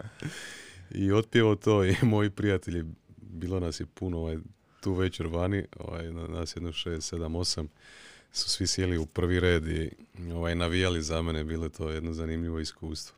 Predobro. Tako da ti ja imam tih nekih svojih ispada. Neko bi rekao možda da sam introvertiran, onda znam imati baš takve ovaj, oz- ozbiljne ekstrovertirane ispade. Ovaj, pjevaš znači. Da, ne, znaš šta, pjevanje je bitno. Kako smo došli do pjevanja od postavljanja ciljeva, a? Znaš šta, aj samo da kažem pjevanje. Evo, reci, znači ti kad pjevaš, uzmeš zrak Mhm, i dugo ga ispuhuješ. mhm, To je tehnika meditacije.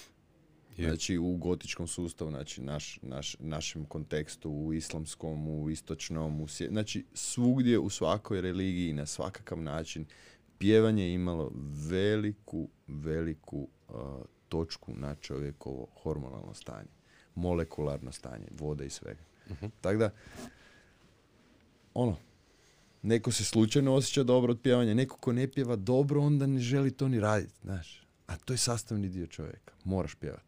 I moraš se derat. Kad se zadnji put prodera najjače što možeš? Nedavno, Da, da. da. Viš ja to Volim isto to napraviti. Da, Volim to napraviti. cijelog tijela. Da. Izazivam ovim putem sve gledatelje, odnosno slušatelje, kako god, jedno i drugo. da probaju se proderat kao lavovi. Mhm. ili lavice, najjače što mogu i onda da primijete koliko je taj glas slab i koliko je taj glas zakržljiv.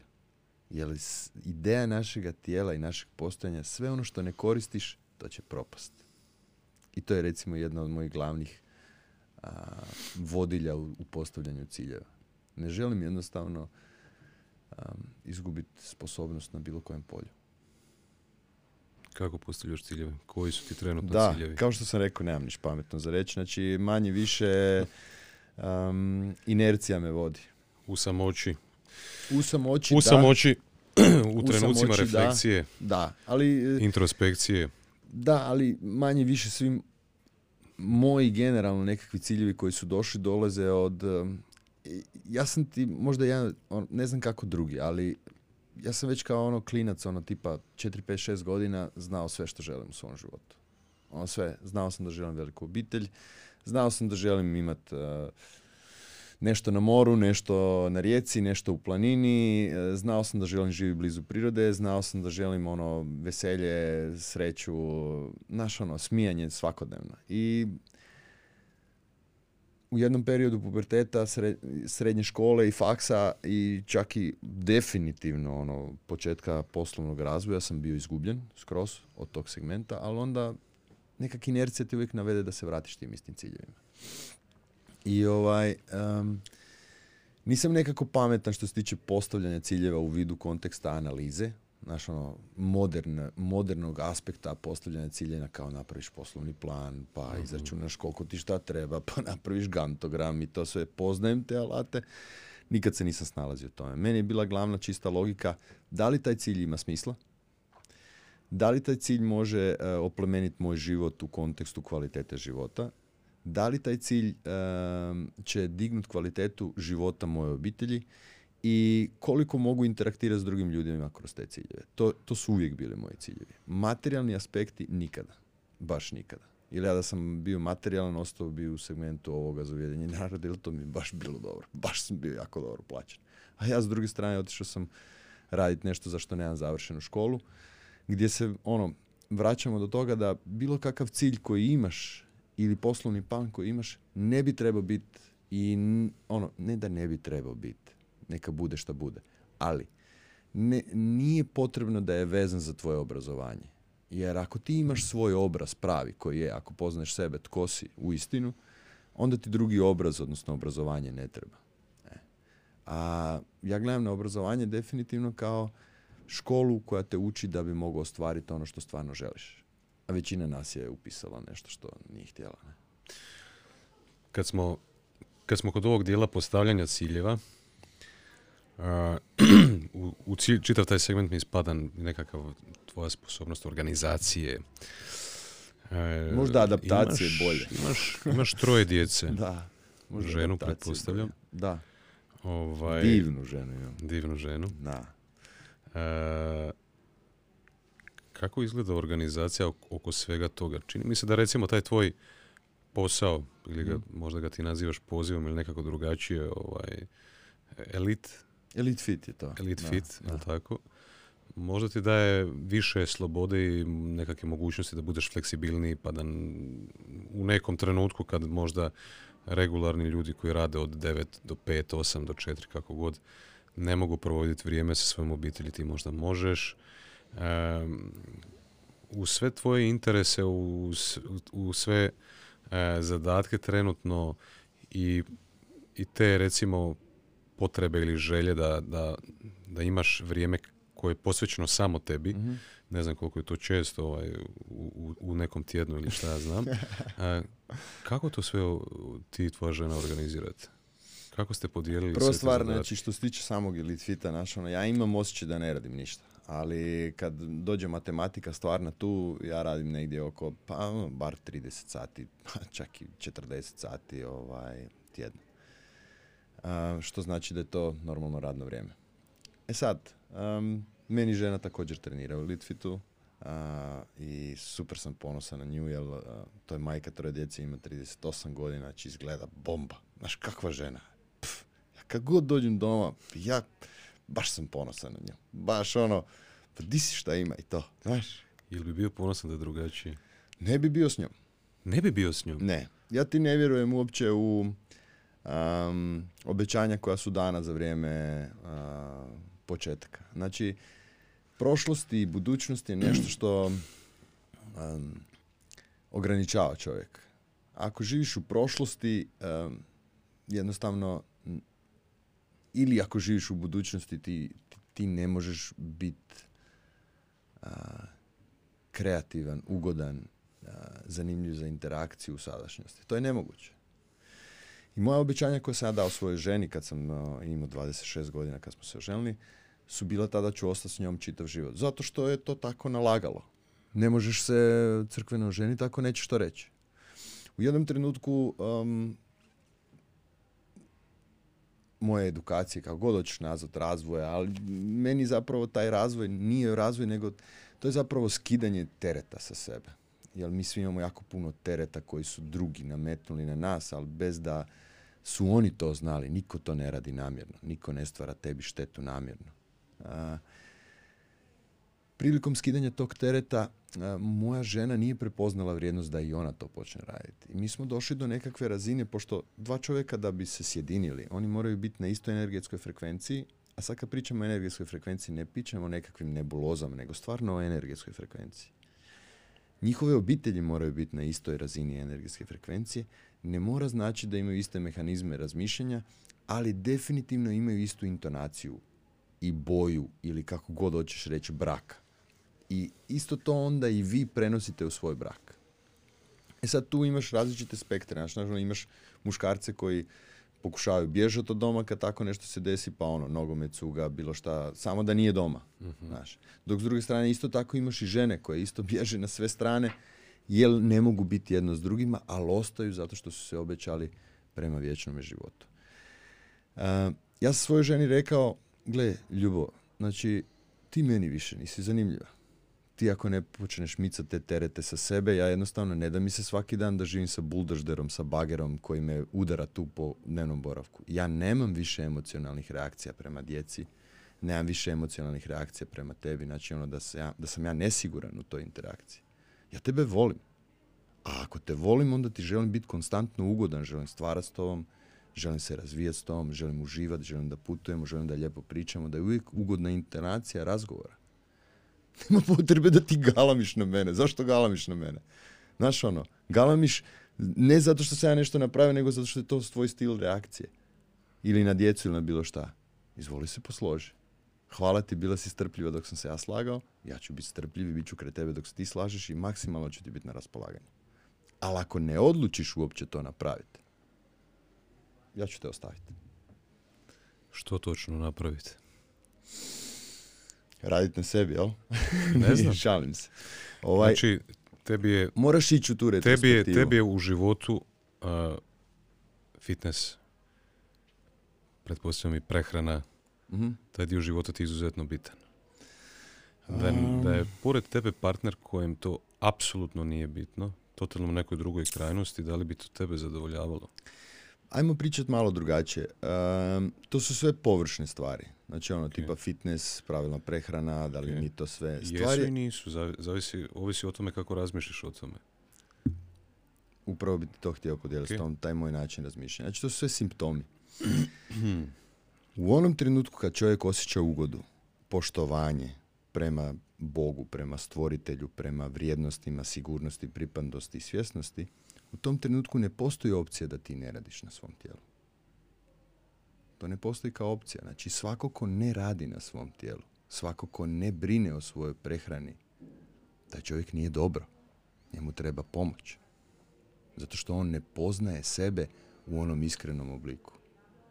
Znači ne postoji ideja ja, ja ne volim vježbati. Znaš ono, je li trening i vježbanje nije uopće upravo zbog fitness industrije, upravo zbog modernog načina života, mi smo razvili percepciju očekivanja kako bi to sve trebalo izgledati. Ti ako osjećaš ugodu, ako si čovjek koji ima karakter, ima dobro razmišljanje o temeljnim vrijednostima, ti moraš raditi na svom tijelu.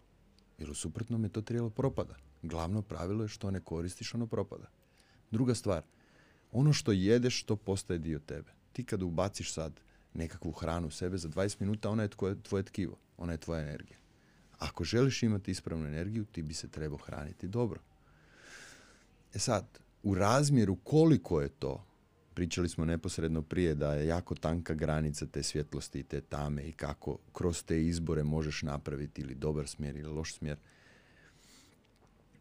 Ti kroz svakodnevne izbore stvaraš ono što si danas. Zadnjih 90 dana tvog stila života je ono što si ti danas, a ne sljedećih 7, 90 dana.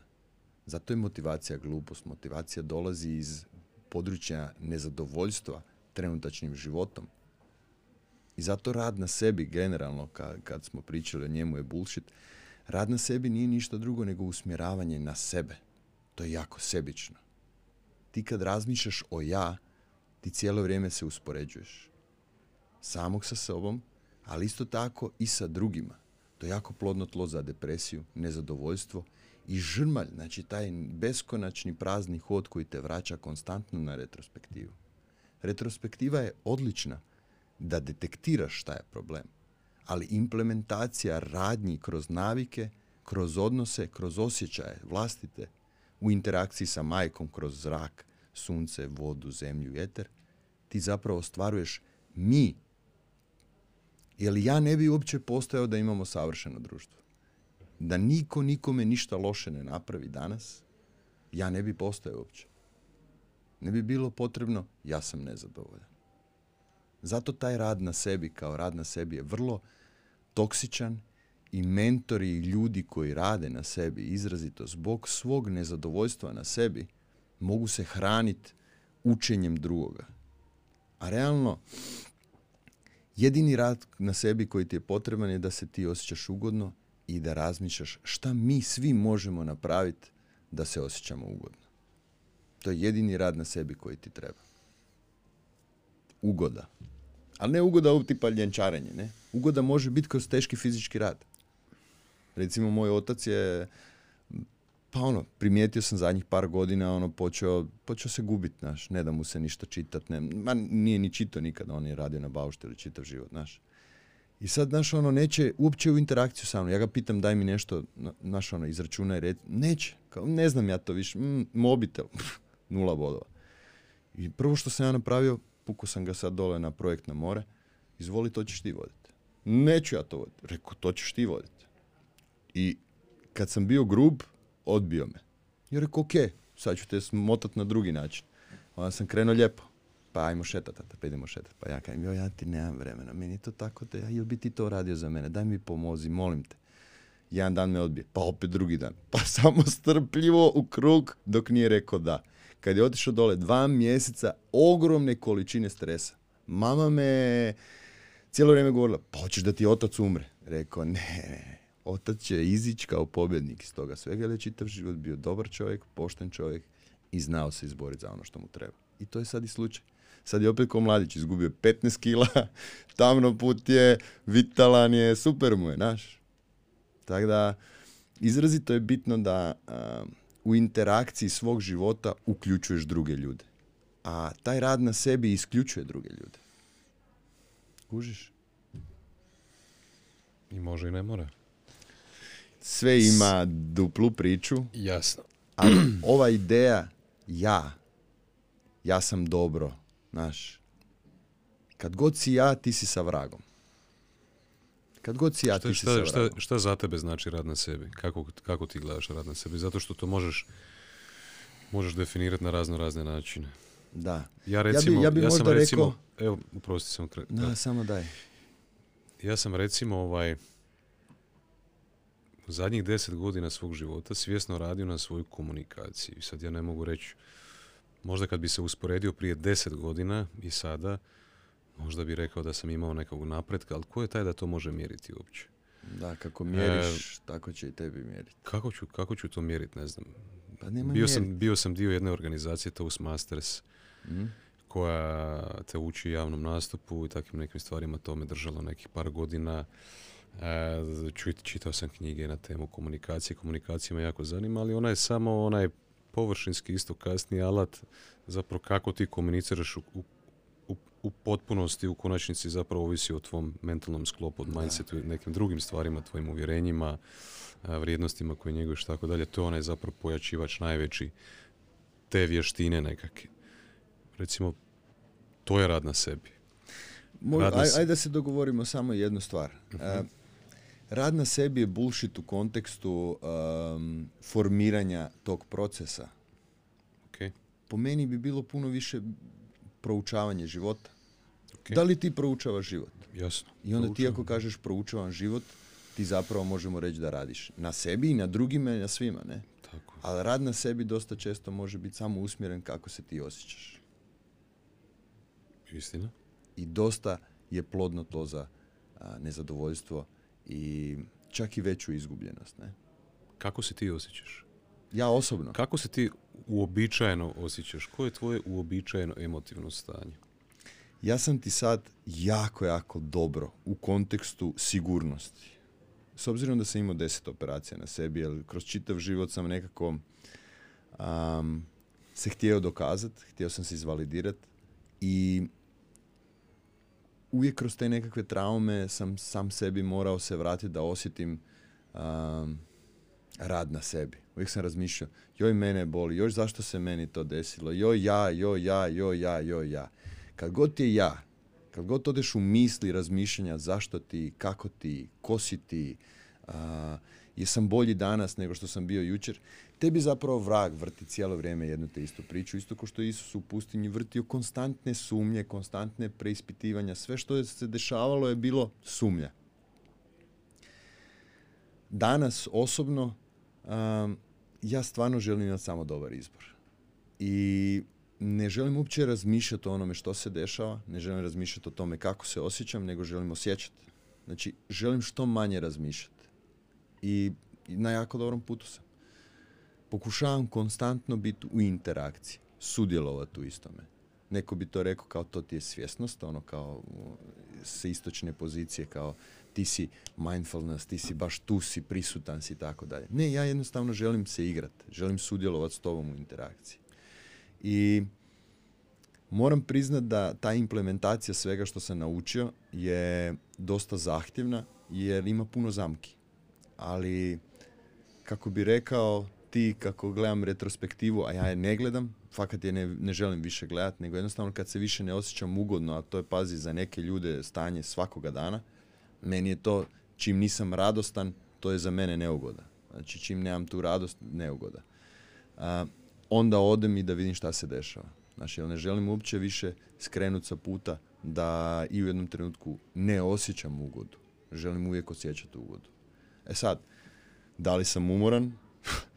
pun gas. Znači, evo, zadnjih 3-4 mjeseca od jutra do mraka i uvijek prenosim u sljedeći dan. Jednostavno takav je, takva je situacija trenutačno. Projekti nekakvi koji su trebali kretati prošle godine i završiti se nisu. I sad odjednom je sve krenulo. Sve je krenulo, a ja moram biti tu. Moram biti u fokusu. Više puta si spomenio prošlost, budućnost Mhm. i sadašnji trenutak. E, rekao si da se trudiš što manje razmišljati Mhm. i biti u interakciji, biti prisutan. Sad kad nas dvoje razgovaramo, Mhm. e, ja imam taj defekt. defekt. Nemaš Imam- ti nikakav defekt, defekt. brate moj dobri.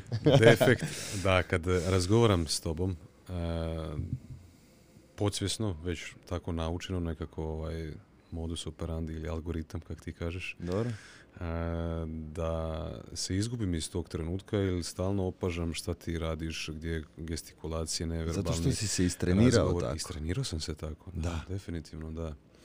Da li ti isto to radiš sada dok nas dvoje razgovaramo Ne, ili, ili si baš sa mnom u razgovoru? ne, ne, ne. Um, a, kad sam bio mlađi, kad sam imao dosta nesigurnosti, onda sam tražio takve nekakve em, kuke za koje bi se hvato, koje bi me učile, tipa recimo, ne znam, super su položaj tijela, znači ono, položaj ruku, da li si nervozan, da li... Ne radim to radi nesigurnosti. Ne, ne, ja to pričam, Čisto, ne, ja pričam o sebi. ok, ok, ok. Čisto sam da ti to, to kaže. Ovo je jedan dobar primjer recimo komunikacije. Znači, em, ja sam pričao o sebi i u tom trenutku, ni u jednom trenutku nisam htio izazvati nekakvu lošu emociju kod tebe. I super mi je da si ti izreagirao na način kao da si, nisam to pričao iz pozicije nesigurnosti, zbog gledatelja da to isto vide. E, upravo na ovakav način gdje se mi ne razumijemo, što je danas 99% komunikacije među ljudima, je najbolje pitanje ono kao, jesi ti mislio da, da sam ja možda nesiguran? Znaš ono, i onda mi daš priliku da ja kažem svoje mišljenje o tebi. E. I isto tako recimo kad neko bilo kada izgovori nešto, a ti imaš osjećaj da te uvrijedio, onda je najjednostavnije pitat šta si mislio po tim, da mi malo objasni, nije mi potpuno jasno. I tu bi jako puno problema u komunikaciji nestalo. Da se vratimo na moju nesigurnost. kad sam bio nesiguran, onda sam, jako puno sam čitao i psihologije i e, filozofije i ono, uvijek me je fasciniralo ljudsko tijelo, položaj tijela, način na koji pričaš, dubinu glasa, nesigurnost glasa, ono, položaj očiju, položaj kapaka, položaj viso... Sve što je moglo meni dati do znanja šta ti misliš o meni, je meni bilo izrazito bitno. Zato što sam sebe gledao kroz reakcije drugih u interakciji sa mnom. U onom trenutku kad sam shvatio da je to potpuno nebitna stvar, jer ako se ja osjećam sigurno u svom tijelu, ti se nećeš nikada osjeć- osjećati nesigurno kraj mene. Samim time, moje ponašanje, moje djelovanje, moje riječi, moje rečenice tebe nikad neće dovesti u položaj da ti imaš potrebe meni nešto objašnjavati, da me imaš potrebe napadat ili imati nekakvo loše mišljenje o meni. Ali ne želim ni da imaš dobro mišljenje o meni. Ja želim samo da si ti siguran dok si u interakciji sa mnom. Evo, to je recimo a, nekakav alat kojim ja doživljavam svaki odnos. Jesi ikad čuo za onu Samo izjavu, sigurnost. Jesi ikad čuo za onu izjavu da živimo u, zapravo u percepciji percepcije? A izjava kaže da ja nisam, znači ja nisam ono što ja mislim da ja jesam. Hm. Ja nisam ono što ti misliš da ja jesam. Ja sam ono što ja mislim da ti misliš da ja jesam. Da, da, da. Jesi da. pohvatao? Je, je, pa to je ono što se dešava svaki dan. Znači, Opet To ti hoće reći zapravo da samo slika određene osobe je drugačija ovisno o tome s kim se nalazi u interakciji u tom trenutku. Znači, Najčešće, ako da. ja pomoću svojih signala osjetila sada zaključim da ti imaš negativno mišljenje o meni, moja samo slika će u interakciji s tobom biti prilagođena na taj način. Tako je.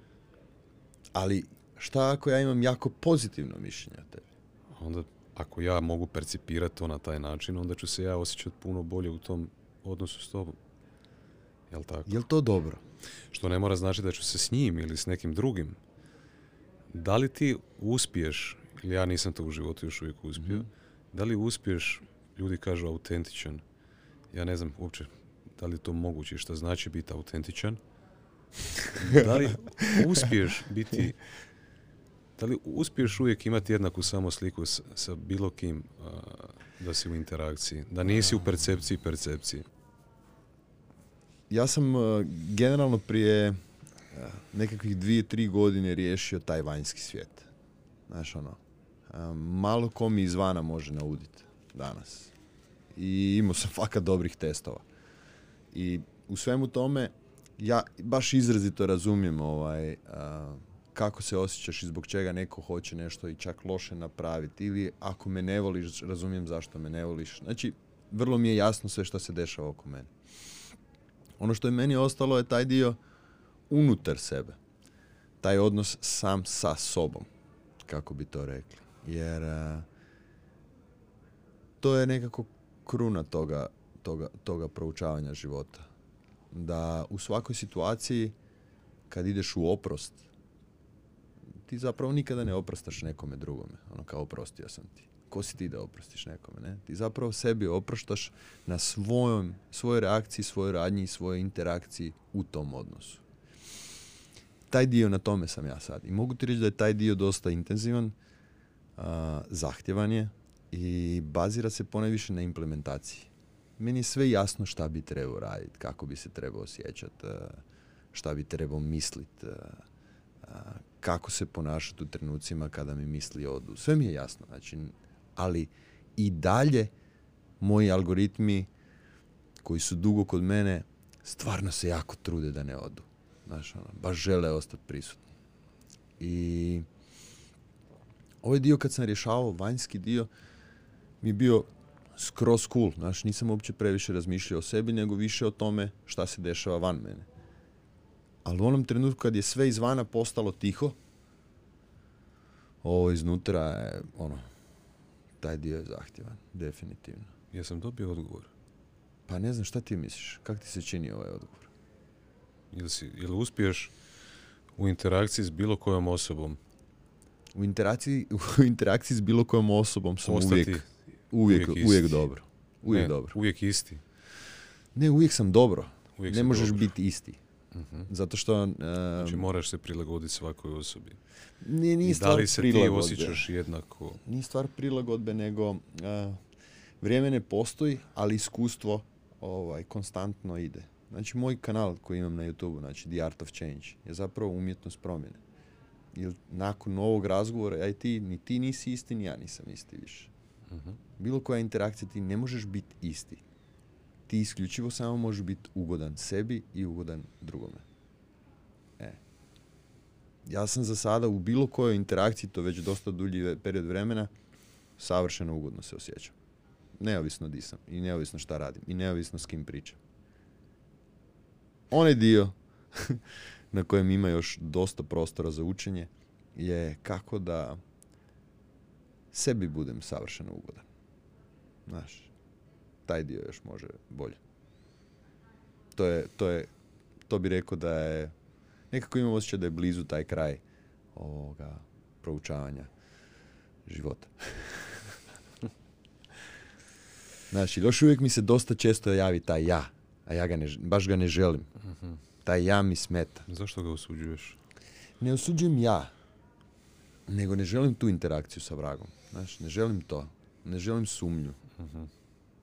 Tipa, evo sad sam bio, sam, u četvrtak sam bio, znači prije, šta je to, prije pet dana sam bio na moru i vidio sam tu kuću koju radim, znači to je moja želja od, od kad sam bio klinac, ona James Bond kuća da imam na moru, ono, top, uživam u cijelom procesu, a sam došao dole i usro sam se u gaće, znaš ono, a to je bio ja, a ne treba mi, zato što sve na kraju bude dobro i sve prođe. I oni trenuci kad se loše osjećaš i oni prođu. I trenuci kad se jako dobro osjećaš i oni prođu. I ovo što mi danas imamo i to prođe. Sve prođe. I na kraju čemu? Znaš ono, Ovaj trenutak ne prođe. prođe svaki. Ne, uvijek je. Svaki uvijek je, je. tu. Znaš kako se zove kanal? Tren. Tren. Da, to je to. E, dotakli smo se... Znači zaključak, Uvijek mi je ugodno sa svakim i jedino kaj mi je neugodno nekada sam. To je jedina stvar. Self-talk. Da, laganje je najbitnija stvar. Jedan, jedan e, čovjek je rekao, kaže, your mind is like a supercomputer and your self-talk is the program it will run. Naravno. Da Ka- bi... kako pričaš ti sam sa sobom? Šta si pričaš? Da li Uf. si lažeš? Apsolutno. Lažeš si. Da li vjeruješ sam sebi uopće? Um, sve Da li više i više. Da li vjeruješ svojim mislima? Da li svakoj ne, misli man, vjeruješ? kaj si, svakoj emociji Ma vjeruješ? ne. Kako pričaš sa sobom? Prvo, vrlo mi je jasno šta se dešava izvane, to sam ti rekao. Znači, taj dio, ono, vrlo, nije da, znaš, ono, meni se emocije dese, znaš, ono, dese mi se, ali vrlo jednostavno ih argumentiram. Jer dosta je jednostavno ovaj, razumjeti stvari kad gledaš to iz, dug- iz druge perspektive. A, ovaj, što se tiče self-talka, um, ono, da bi promijenio stanje u kojem jesi i to želiš napraviti planirano, ti moraš sebe trenirati. A isto kao u svakom treningu, ti u startu moraš biti početnik. Što znači da ako želiš promijeniti nekakvu misao, prvo trebaš krenuti od toga kako ćeš stvari izgovarati u životu.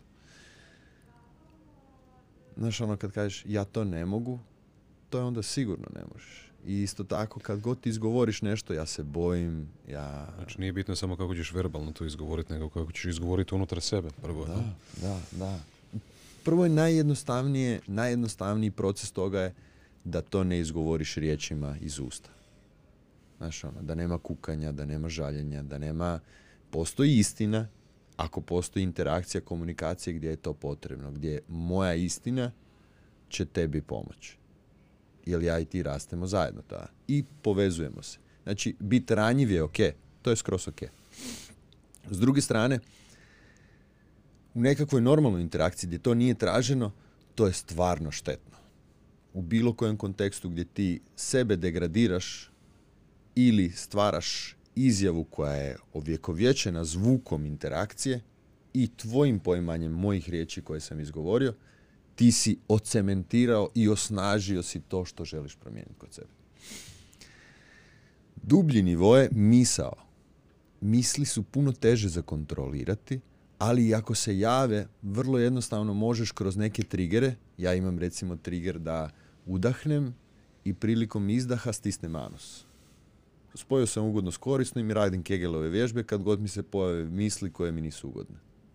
Samim time moj anus je postao čeličan.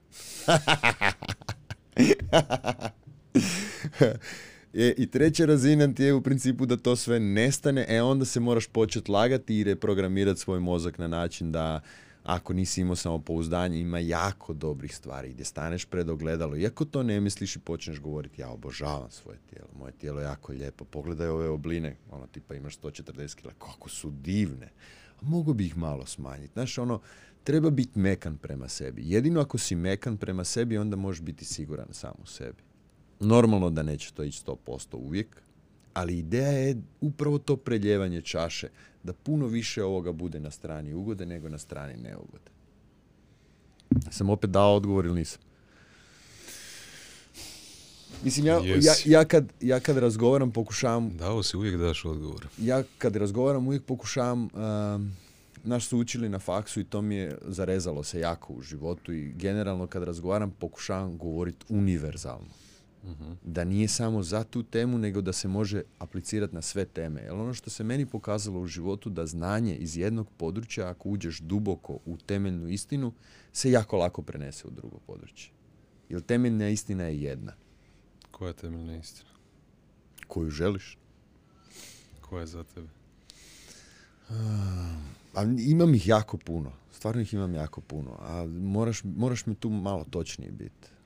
Znaš. Mm, Ti si rekao Ali ima, evo, temeljna- ima jedna temeljna istina. Za to područje. Na to sam Aha, za to područje. Ali evo recimo, može biti temeljna, istina ugodnog osjećaja, o čemu smo sad pričali, Mhm. može biti znači da uvijek se moraš osjećati sigurno, to je sigurnost. Mhm. Uvijek moraš pripadat negdje. I moraš biti svjestan da prepoznaš kada ne pripadaš i kad si nesiguran.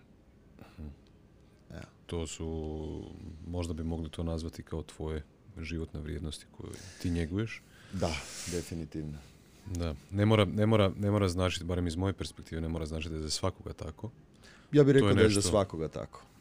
Odgovorno, tvrdo i ovim putem pozivam tebe ili bilo koga u komentare da probaju um, Argumentirati argumentirati drugačije i ne samo to, nego da nađu nešto drugo što nije povezano Ajde za ponovi to. kako si rekao. Sigurnost? Sigurnost, pripadnost. pripadnost i svjesnost. Svjesnost. Evo, reci bilo koju drugu vrlinu, a ja ću ti uh, algoritamski pokazati da proizlazi iz ove tri. Sloboda? Sloboda dolazi iz pozicije sigurnosti i svjesnosti o istoj. Ljubav. Ljubav dolazi iz sigurnosti i iz pripadnosti. Da li sigurnost dolazi iz ljubavi? Ne. Ha, ne mora nužno biti. Neko može biti u ljubavi pa dobiti klepuš svako jutro. Bam, bam. Ne mora, ne mora, ne mora, definitivno. Možeš voljeti nešto što ti ne čini dobro. To je dosta česta stvar danas. što ne? Kao E. volim ovih svih 150 pari cipela koje imam. U, u- htio sam te u jednom trenu pitati nešto o kukanju, pa si sam se nadovezao, jer kad smo se dogovarali za podcast, e, imao si jedan nes- nesretan događaj, ozlijedio si se. Mhm. A, i z- zapravo mi je bilo osvježavajuće čuti te na koji način si iskomunicirao to sa mnom. Ma dobro, nije prvi puta, već je to ne znam koji puta, Pa sve da. u životu prođe, proći će i to. Pa da. Znam što trebam napraviti, to ću napraviti, neću više o tome razmišljati, patit nad tim. Ja se onak rekao, mislim, ono... u, u tom trenutku, znači, ja sam se hvatao, mislim da se dosta ljudi često uhvati u, u životu da zna kukat. Ne znam šta pokušamo dobiti na taj način, možda... Nismo mi krivi, to je jednostavno Eh, urođeno. dođeš kući s posla pa onda kaže ženi joj što sam se naradio danas, bilo mi je jako Jao. teško, jako mi je teško. Ajde molim te malo me pomazi Mm, da se ja osjećam lijepo, ugodno, zaštićeno. Sigurno, vidiš? sigurno, pripadno, Mhm. jel tako? E, do koje mjere si uspio to eliminirati u svom životu? Kukanje. Um, znači, ne kukam na glas. Jako malo čak i kukam u mislima, ali hormonalno još uvijek osjetim uh, nesigurnost u takvim trenucima. Znači, na ovoj najdubljoj razini sam trenutačno. Jer recimo ti hormonalno osjetiš nesigurnost, pa onda dođe misao, pa misao se izgovori. Ja sam u toj... I zato mi je dosta teško ovo što sam ti rekao, taj zadnji dio gdje se bavim samim sobom, gdje to hormonalno hoću promijeniti. Znaš, to je, to, je, to je sad dosta teško. Zato što mora doći iz same spoznaje, mora doći iz vjere. Mm. Znaš, Misliš da je to najdublji dio? mislim da da. Hormonalno. Mislim, to je to. Znaš, ono, posložiti Znači, se... hormon- energetski, mentalno, emotivno se Hormo- zapiše definitivno u čisto. tijelu. DNK. To je najdublje. Da, Znaš. da. I to je ono što recimo mene sad lomi dosta u zadnje vrijeme. Jer ono, nema misli, nema, nema izgovorenih, nema interakcije, nesigurnosti, nema ništa, ali ono, tu nekada dođe i ne paše mi. I to prođe, naravno. Ajde za nekoga ko je mm, zagolicalo mu je maštu, pa nekako je naišao na ovaj podcast, e, želi istraživati, Mhm. znati željenje. Šta bi rekao, s čim krenuti? S čim si ti krenuo, recimo, možda najbolje kroz, kroz svoj primjer? Da li su to bile neke knjige? U to vrijeme, pretpostavljam, podcasta baš nije bilo puno. Ili možda ih uopće nije bilo. E, do, dotako bi se toga, znaš, ono, jako puno ljudi ima jako puno znanja. To je danas jako, ono, do- baš je dostupno. Znanje je baš dostupno. Informacije, recimo. Da, da. da, da. Tebe zanima Znanje rad. može biti i dublje.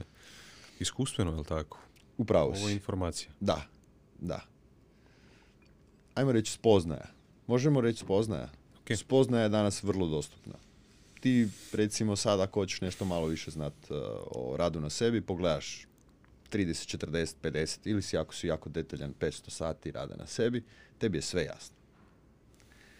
Implementacija je ono što zapravo ovaj, zahtjeva veliki period rada.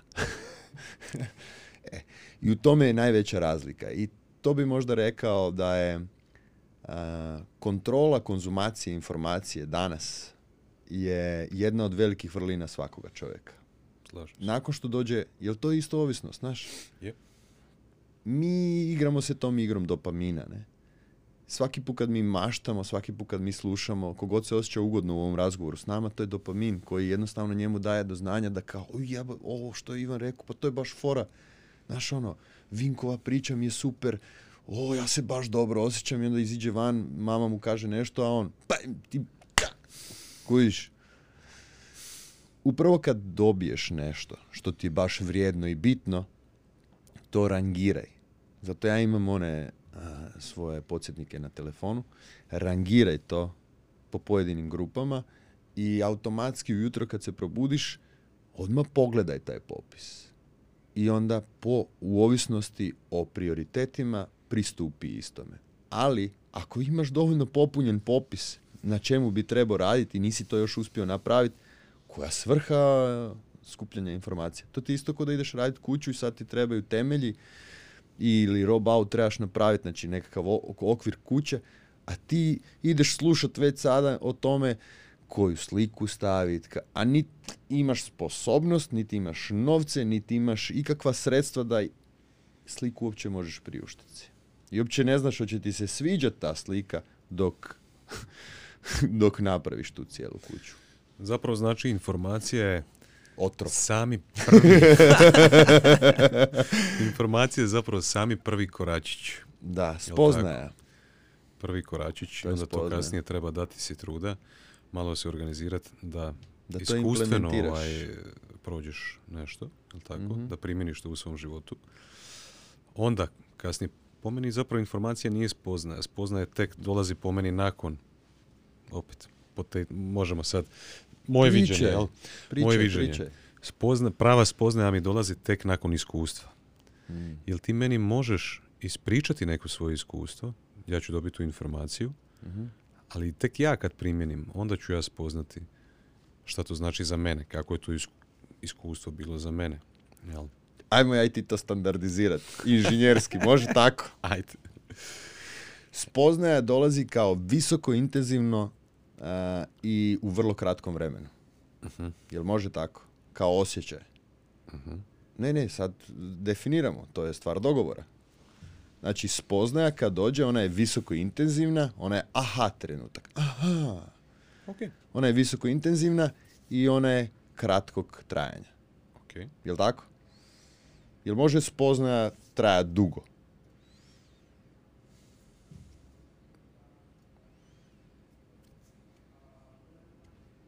Možda i ne može. Dobro. Ok, ajmo se tako složiti. Ajde. Dok je implementacija niskog intenziteta i dugog perioda trajanja. A da bi cilj bio ostvaren, spoznaja je usmjeravanje prema putu, a implementacija je hodanje puta prema tom cilju. Mhm. Je li to sad standardizirano? Kroz radnje. I intenzitet i trajanje. Može. Čini mi se da se spoznaja koristi u više, u više, u više ovaj slučajeva može biti u ovom spoznaja Mhm. u tom trenutku ili tako Aha. spoznao sam nešto. Slažem se s tom. I kad iskustvo dobiješ nečega, opet imaš novu sponzaju. Spoznaju nakon iskustva, znači spoznaja Imaš može biti no- nakon informacije i spoznaja može biti nakon iskustva, jel tako? Spoznaja odabire put. To ok, Da. definitivno, to definitivno da.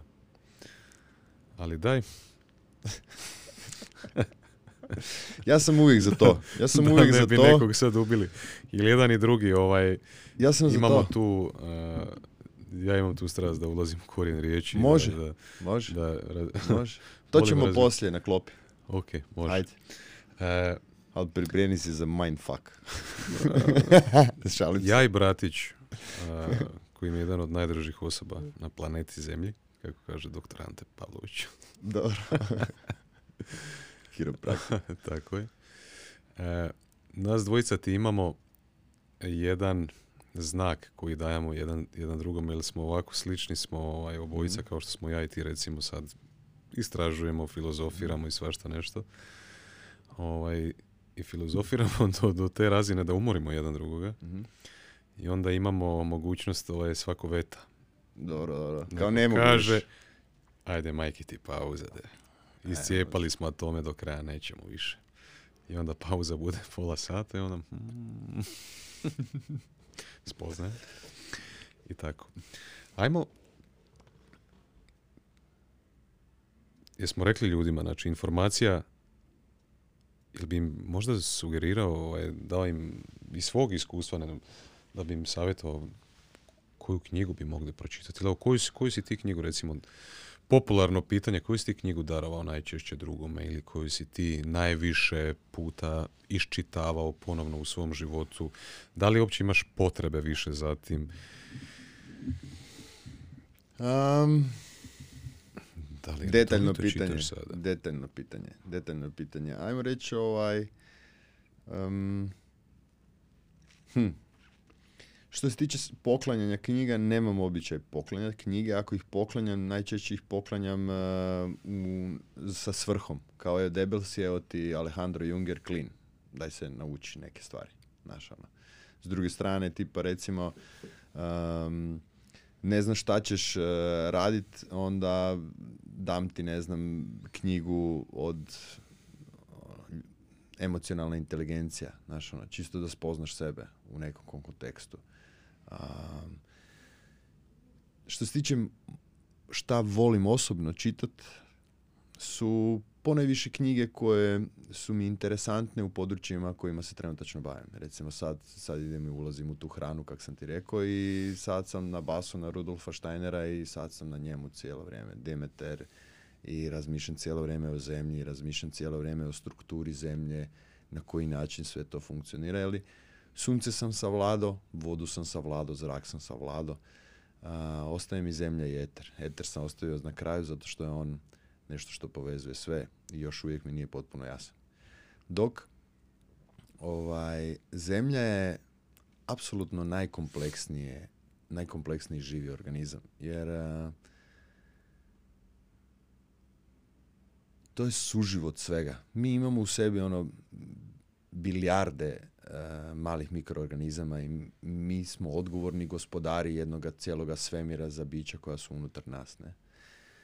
Kakva je interakcija zemlje, odnosno šta je zemlja, šta smo mi na njoj i šta je ona u cijelom univerzumu, zapravo sve poilazi od, to, od te matematike fraktala, da koliko god ideš duboko u granu koja se grana, ona će se konstantno granati dalje. S druge strane, ako gledaš a, zemlju, ona također isto to ovaj, osigurava. Mi smo svi nastali zapravo od zemlje, od te materije, konzumacijom hrane. I onda ako gledaš, zemlja nije nešto što govori. Ona samo pruža utjehu, pruža zagrljaj kroz svoje ruke, a to su, kao što sam rekao, zrak i tako da ne nabrajam već 28. put po redu.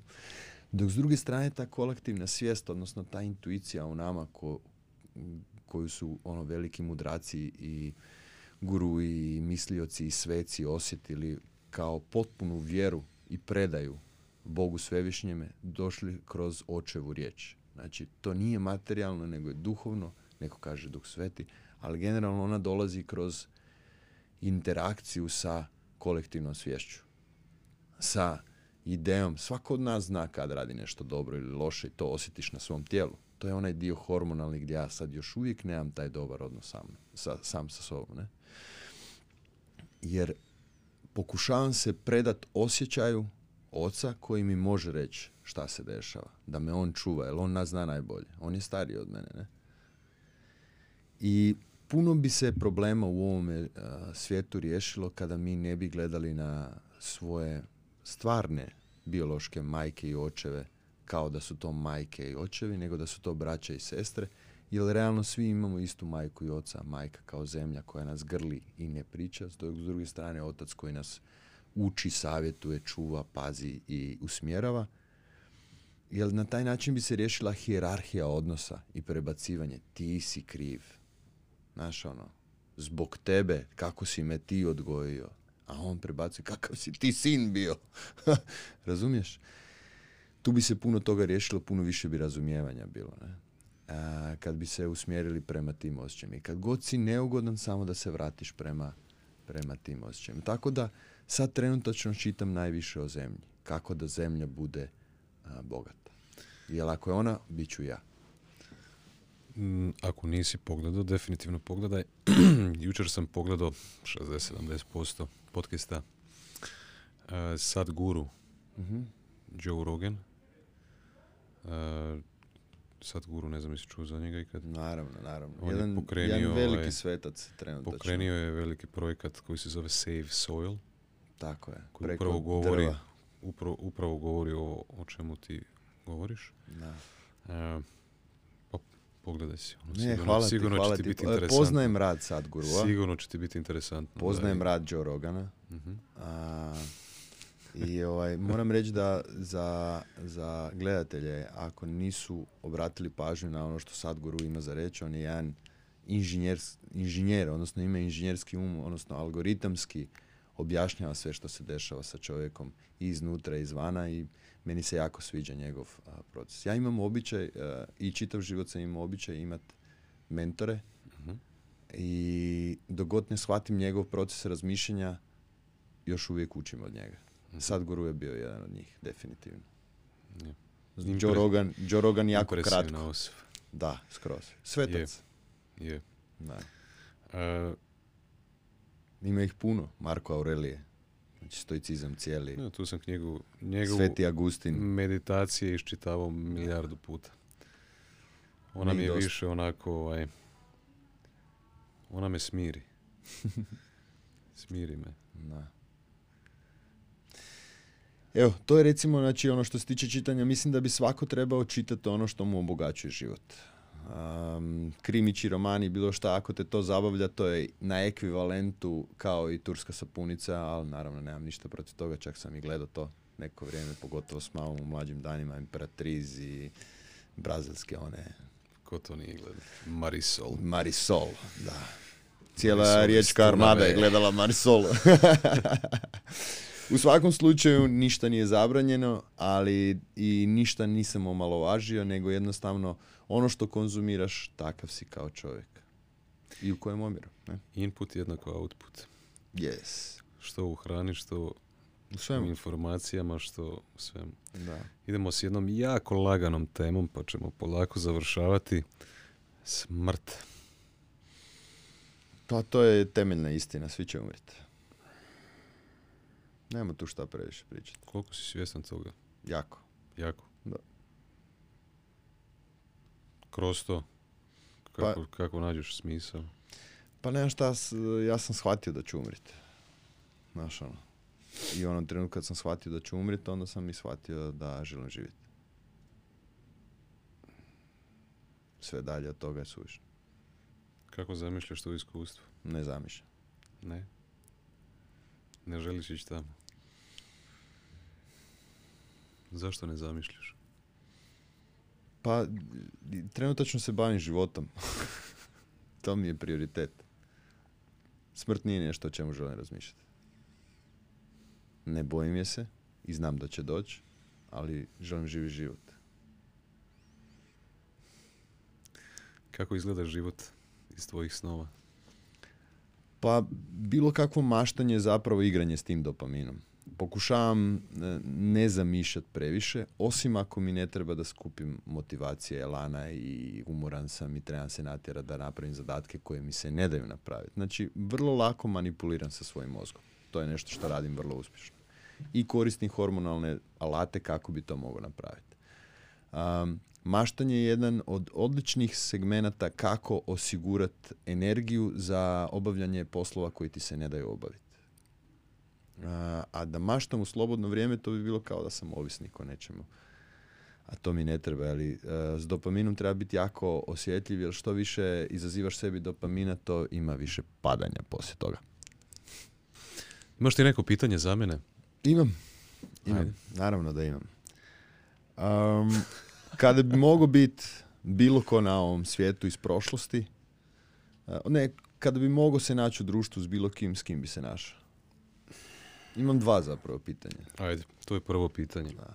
Nisam, nisam često bio u, u, u, u ovom položaju, pa evo, daj mi malo šanse.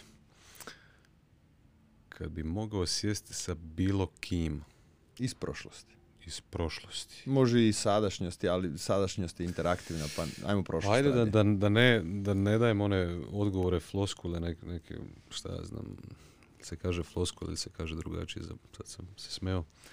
E, ali ovako ću odgovoriti. Sjeo bi sa svojim pra, pra, pra, pra, pra, pra, pra, koliko mogu dalje pradjedom, recimo, S koje strane? Mm, s- i, s jed- i s jedne i s druge strane, Jedna ali te su, osoba, te su Vinko, strane, jedna te osoba. su strane isprepletene. Ajmo ovako, sio bi s, ajmo reći s očeve strane. A, s nekom osobu, s nekom osobom koja je živjela prije 200 godina. A, Ok. Recimo, s njom bi volio sjesti. Šta je moral za tebe? Šta je moral za mene? Ovo su neka brzo potezna čovječe. Moraš mi Ajde da dati vidim vremena da, da uhvatim zrak. Ajmo se odigrati te, te igre za kraj. Znači, idemo jako brzo odgovarati. Ja ću tebi postaviti negdje 5, 6, 7, 8, 9, 10 pitanja i ti meni poslije toga postaviti. Isto tako. Ali brzo moramo. Mhm. Šta je moral za tebe? Tika taka. Izmišljen. Izmišljen. Ok. Ćeš samo jedan odgovor.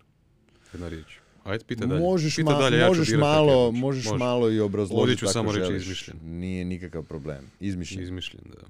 Uh, savršeno jutro za tebe. Provedeno s obitelji. Šta najviše voliš? Materijalno. Materijalno. Da.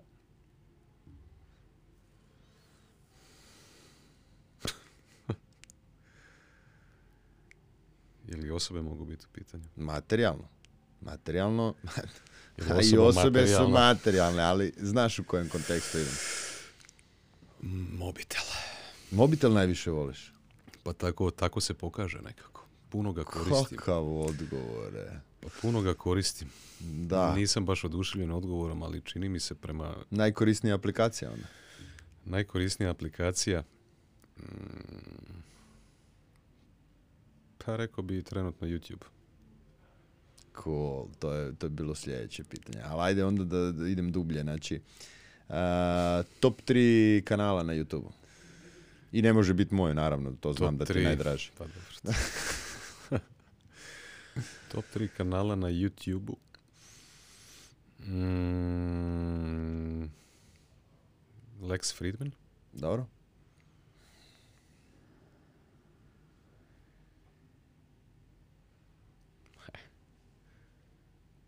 Ajmo onda drugačije. Ajde, Joe top, Rogan. 3, top 3 filma.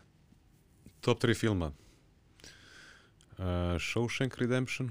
Slažem se. Um, Forrest Gump. Mm, ne mogu sjetiti dalje. Ok. I rest my case. Neću te pitati o smrti. Ajmo dalje. Baš mi se sviđa. Sviđa ti se? Mhm. Um, kad bi mogao spavat s nekim muškarcem, ko bi to bio?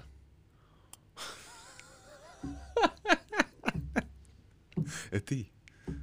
Ja? Aha. Kakav si ti homoseksualac. to je nikad. Ajmo dalje. Još hoćeš takvih Pa Ajde pitanja? jebut. Sad kad si već napao. ne napadam. Zašto misliš da napadam? A ne znam. Tako Ajde daj mi reci ovaj, kako se osjećaš. A nećemo onda tako. Ne, zezam se, zezam se. Samo. Možemo, možemo jednom prilikom, možemo jednom prilikom tako nešto napraviti. Da recimo na Ludu napravimo podcast Aha, gdje ću ja tebe intervjuirati. Znači, Ajde. da bude podcast o tebi. ajde, Ako misliš da ću biti dovoljno kvalitetan da mogu to Ajde. napraviti za tebe. ajde. Ajde još par pitanja pa ću odlučiti. To ćemo poslije na večeri. Sad si Hoćeš ti, poslije. rapid fire ako hoćeš. Ako ne, odjavi opisi. E, rapid fire za tebe. Da.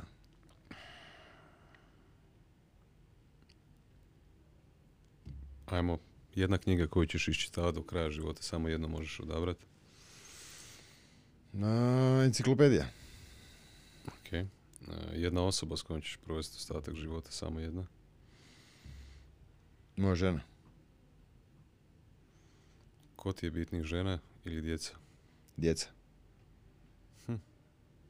Interesantno. Žena se može promijeniti, djeca ne.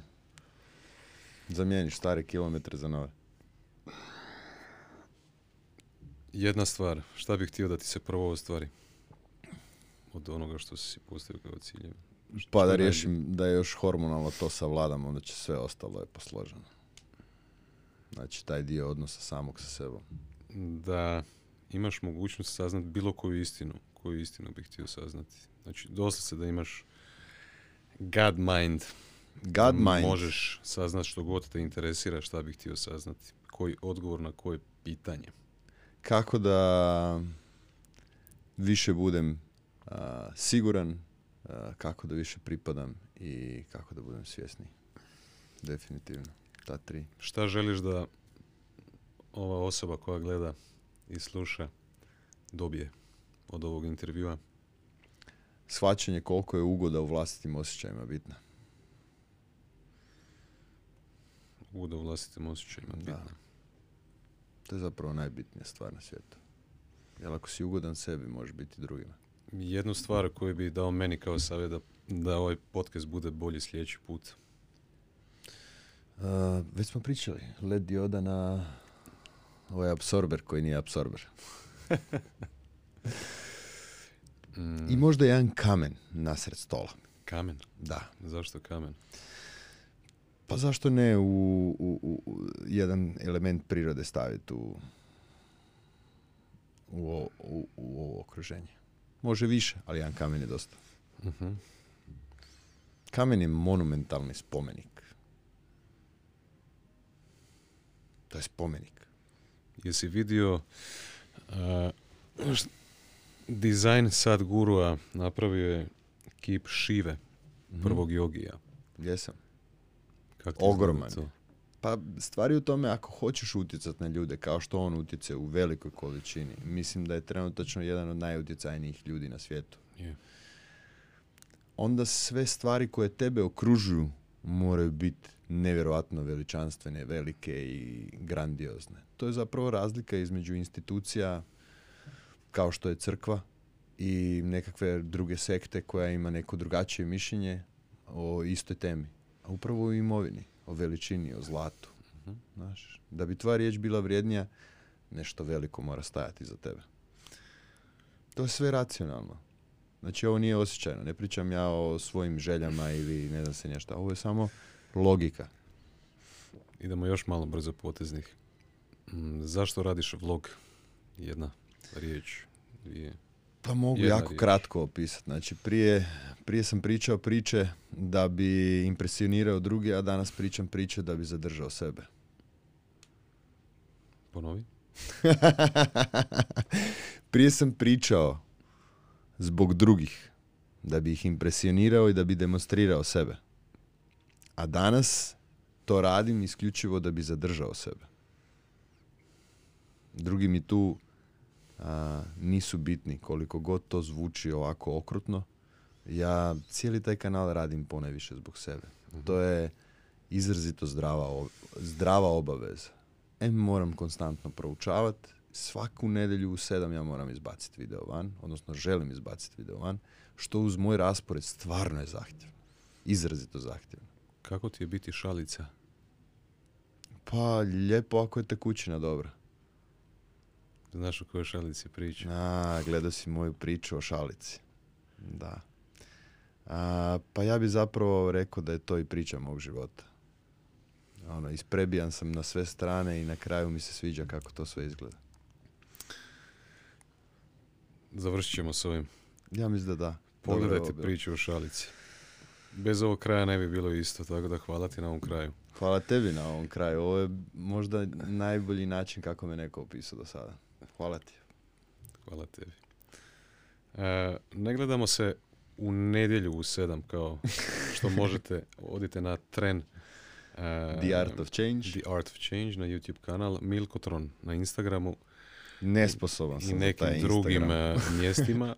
Ivan Miličević, stavit ćemo dolje isto. U, uvijek sam ovo htio reći. Dolje u opisu. U videa. opisu ide. Sve. U opisu videa. E, ekipa gledamo se, slušamo se za dva tjedna u isto vrijeme. Znači svaki drugi ponedjeljak u šest PM. Hvala ti. Svako dobro želim. Bok.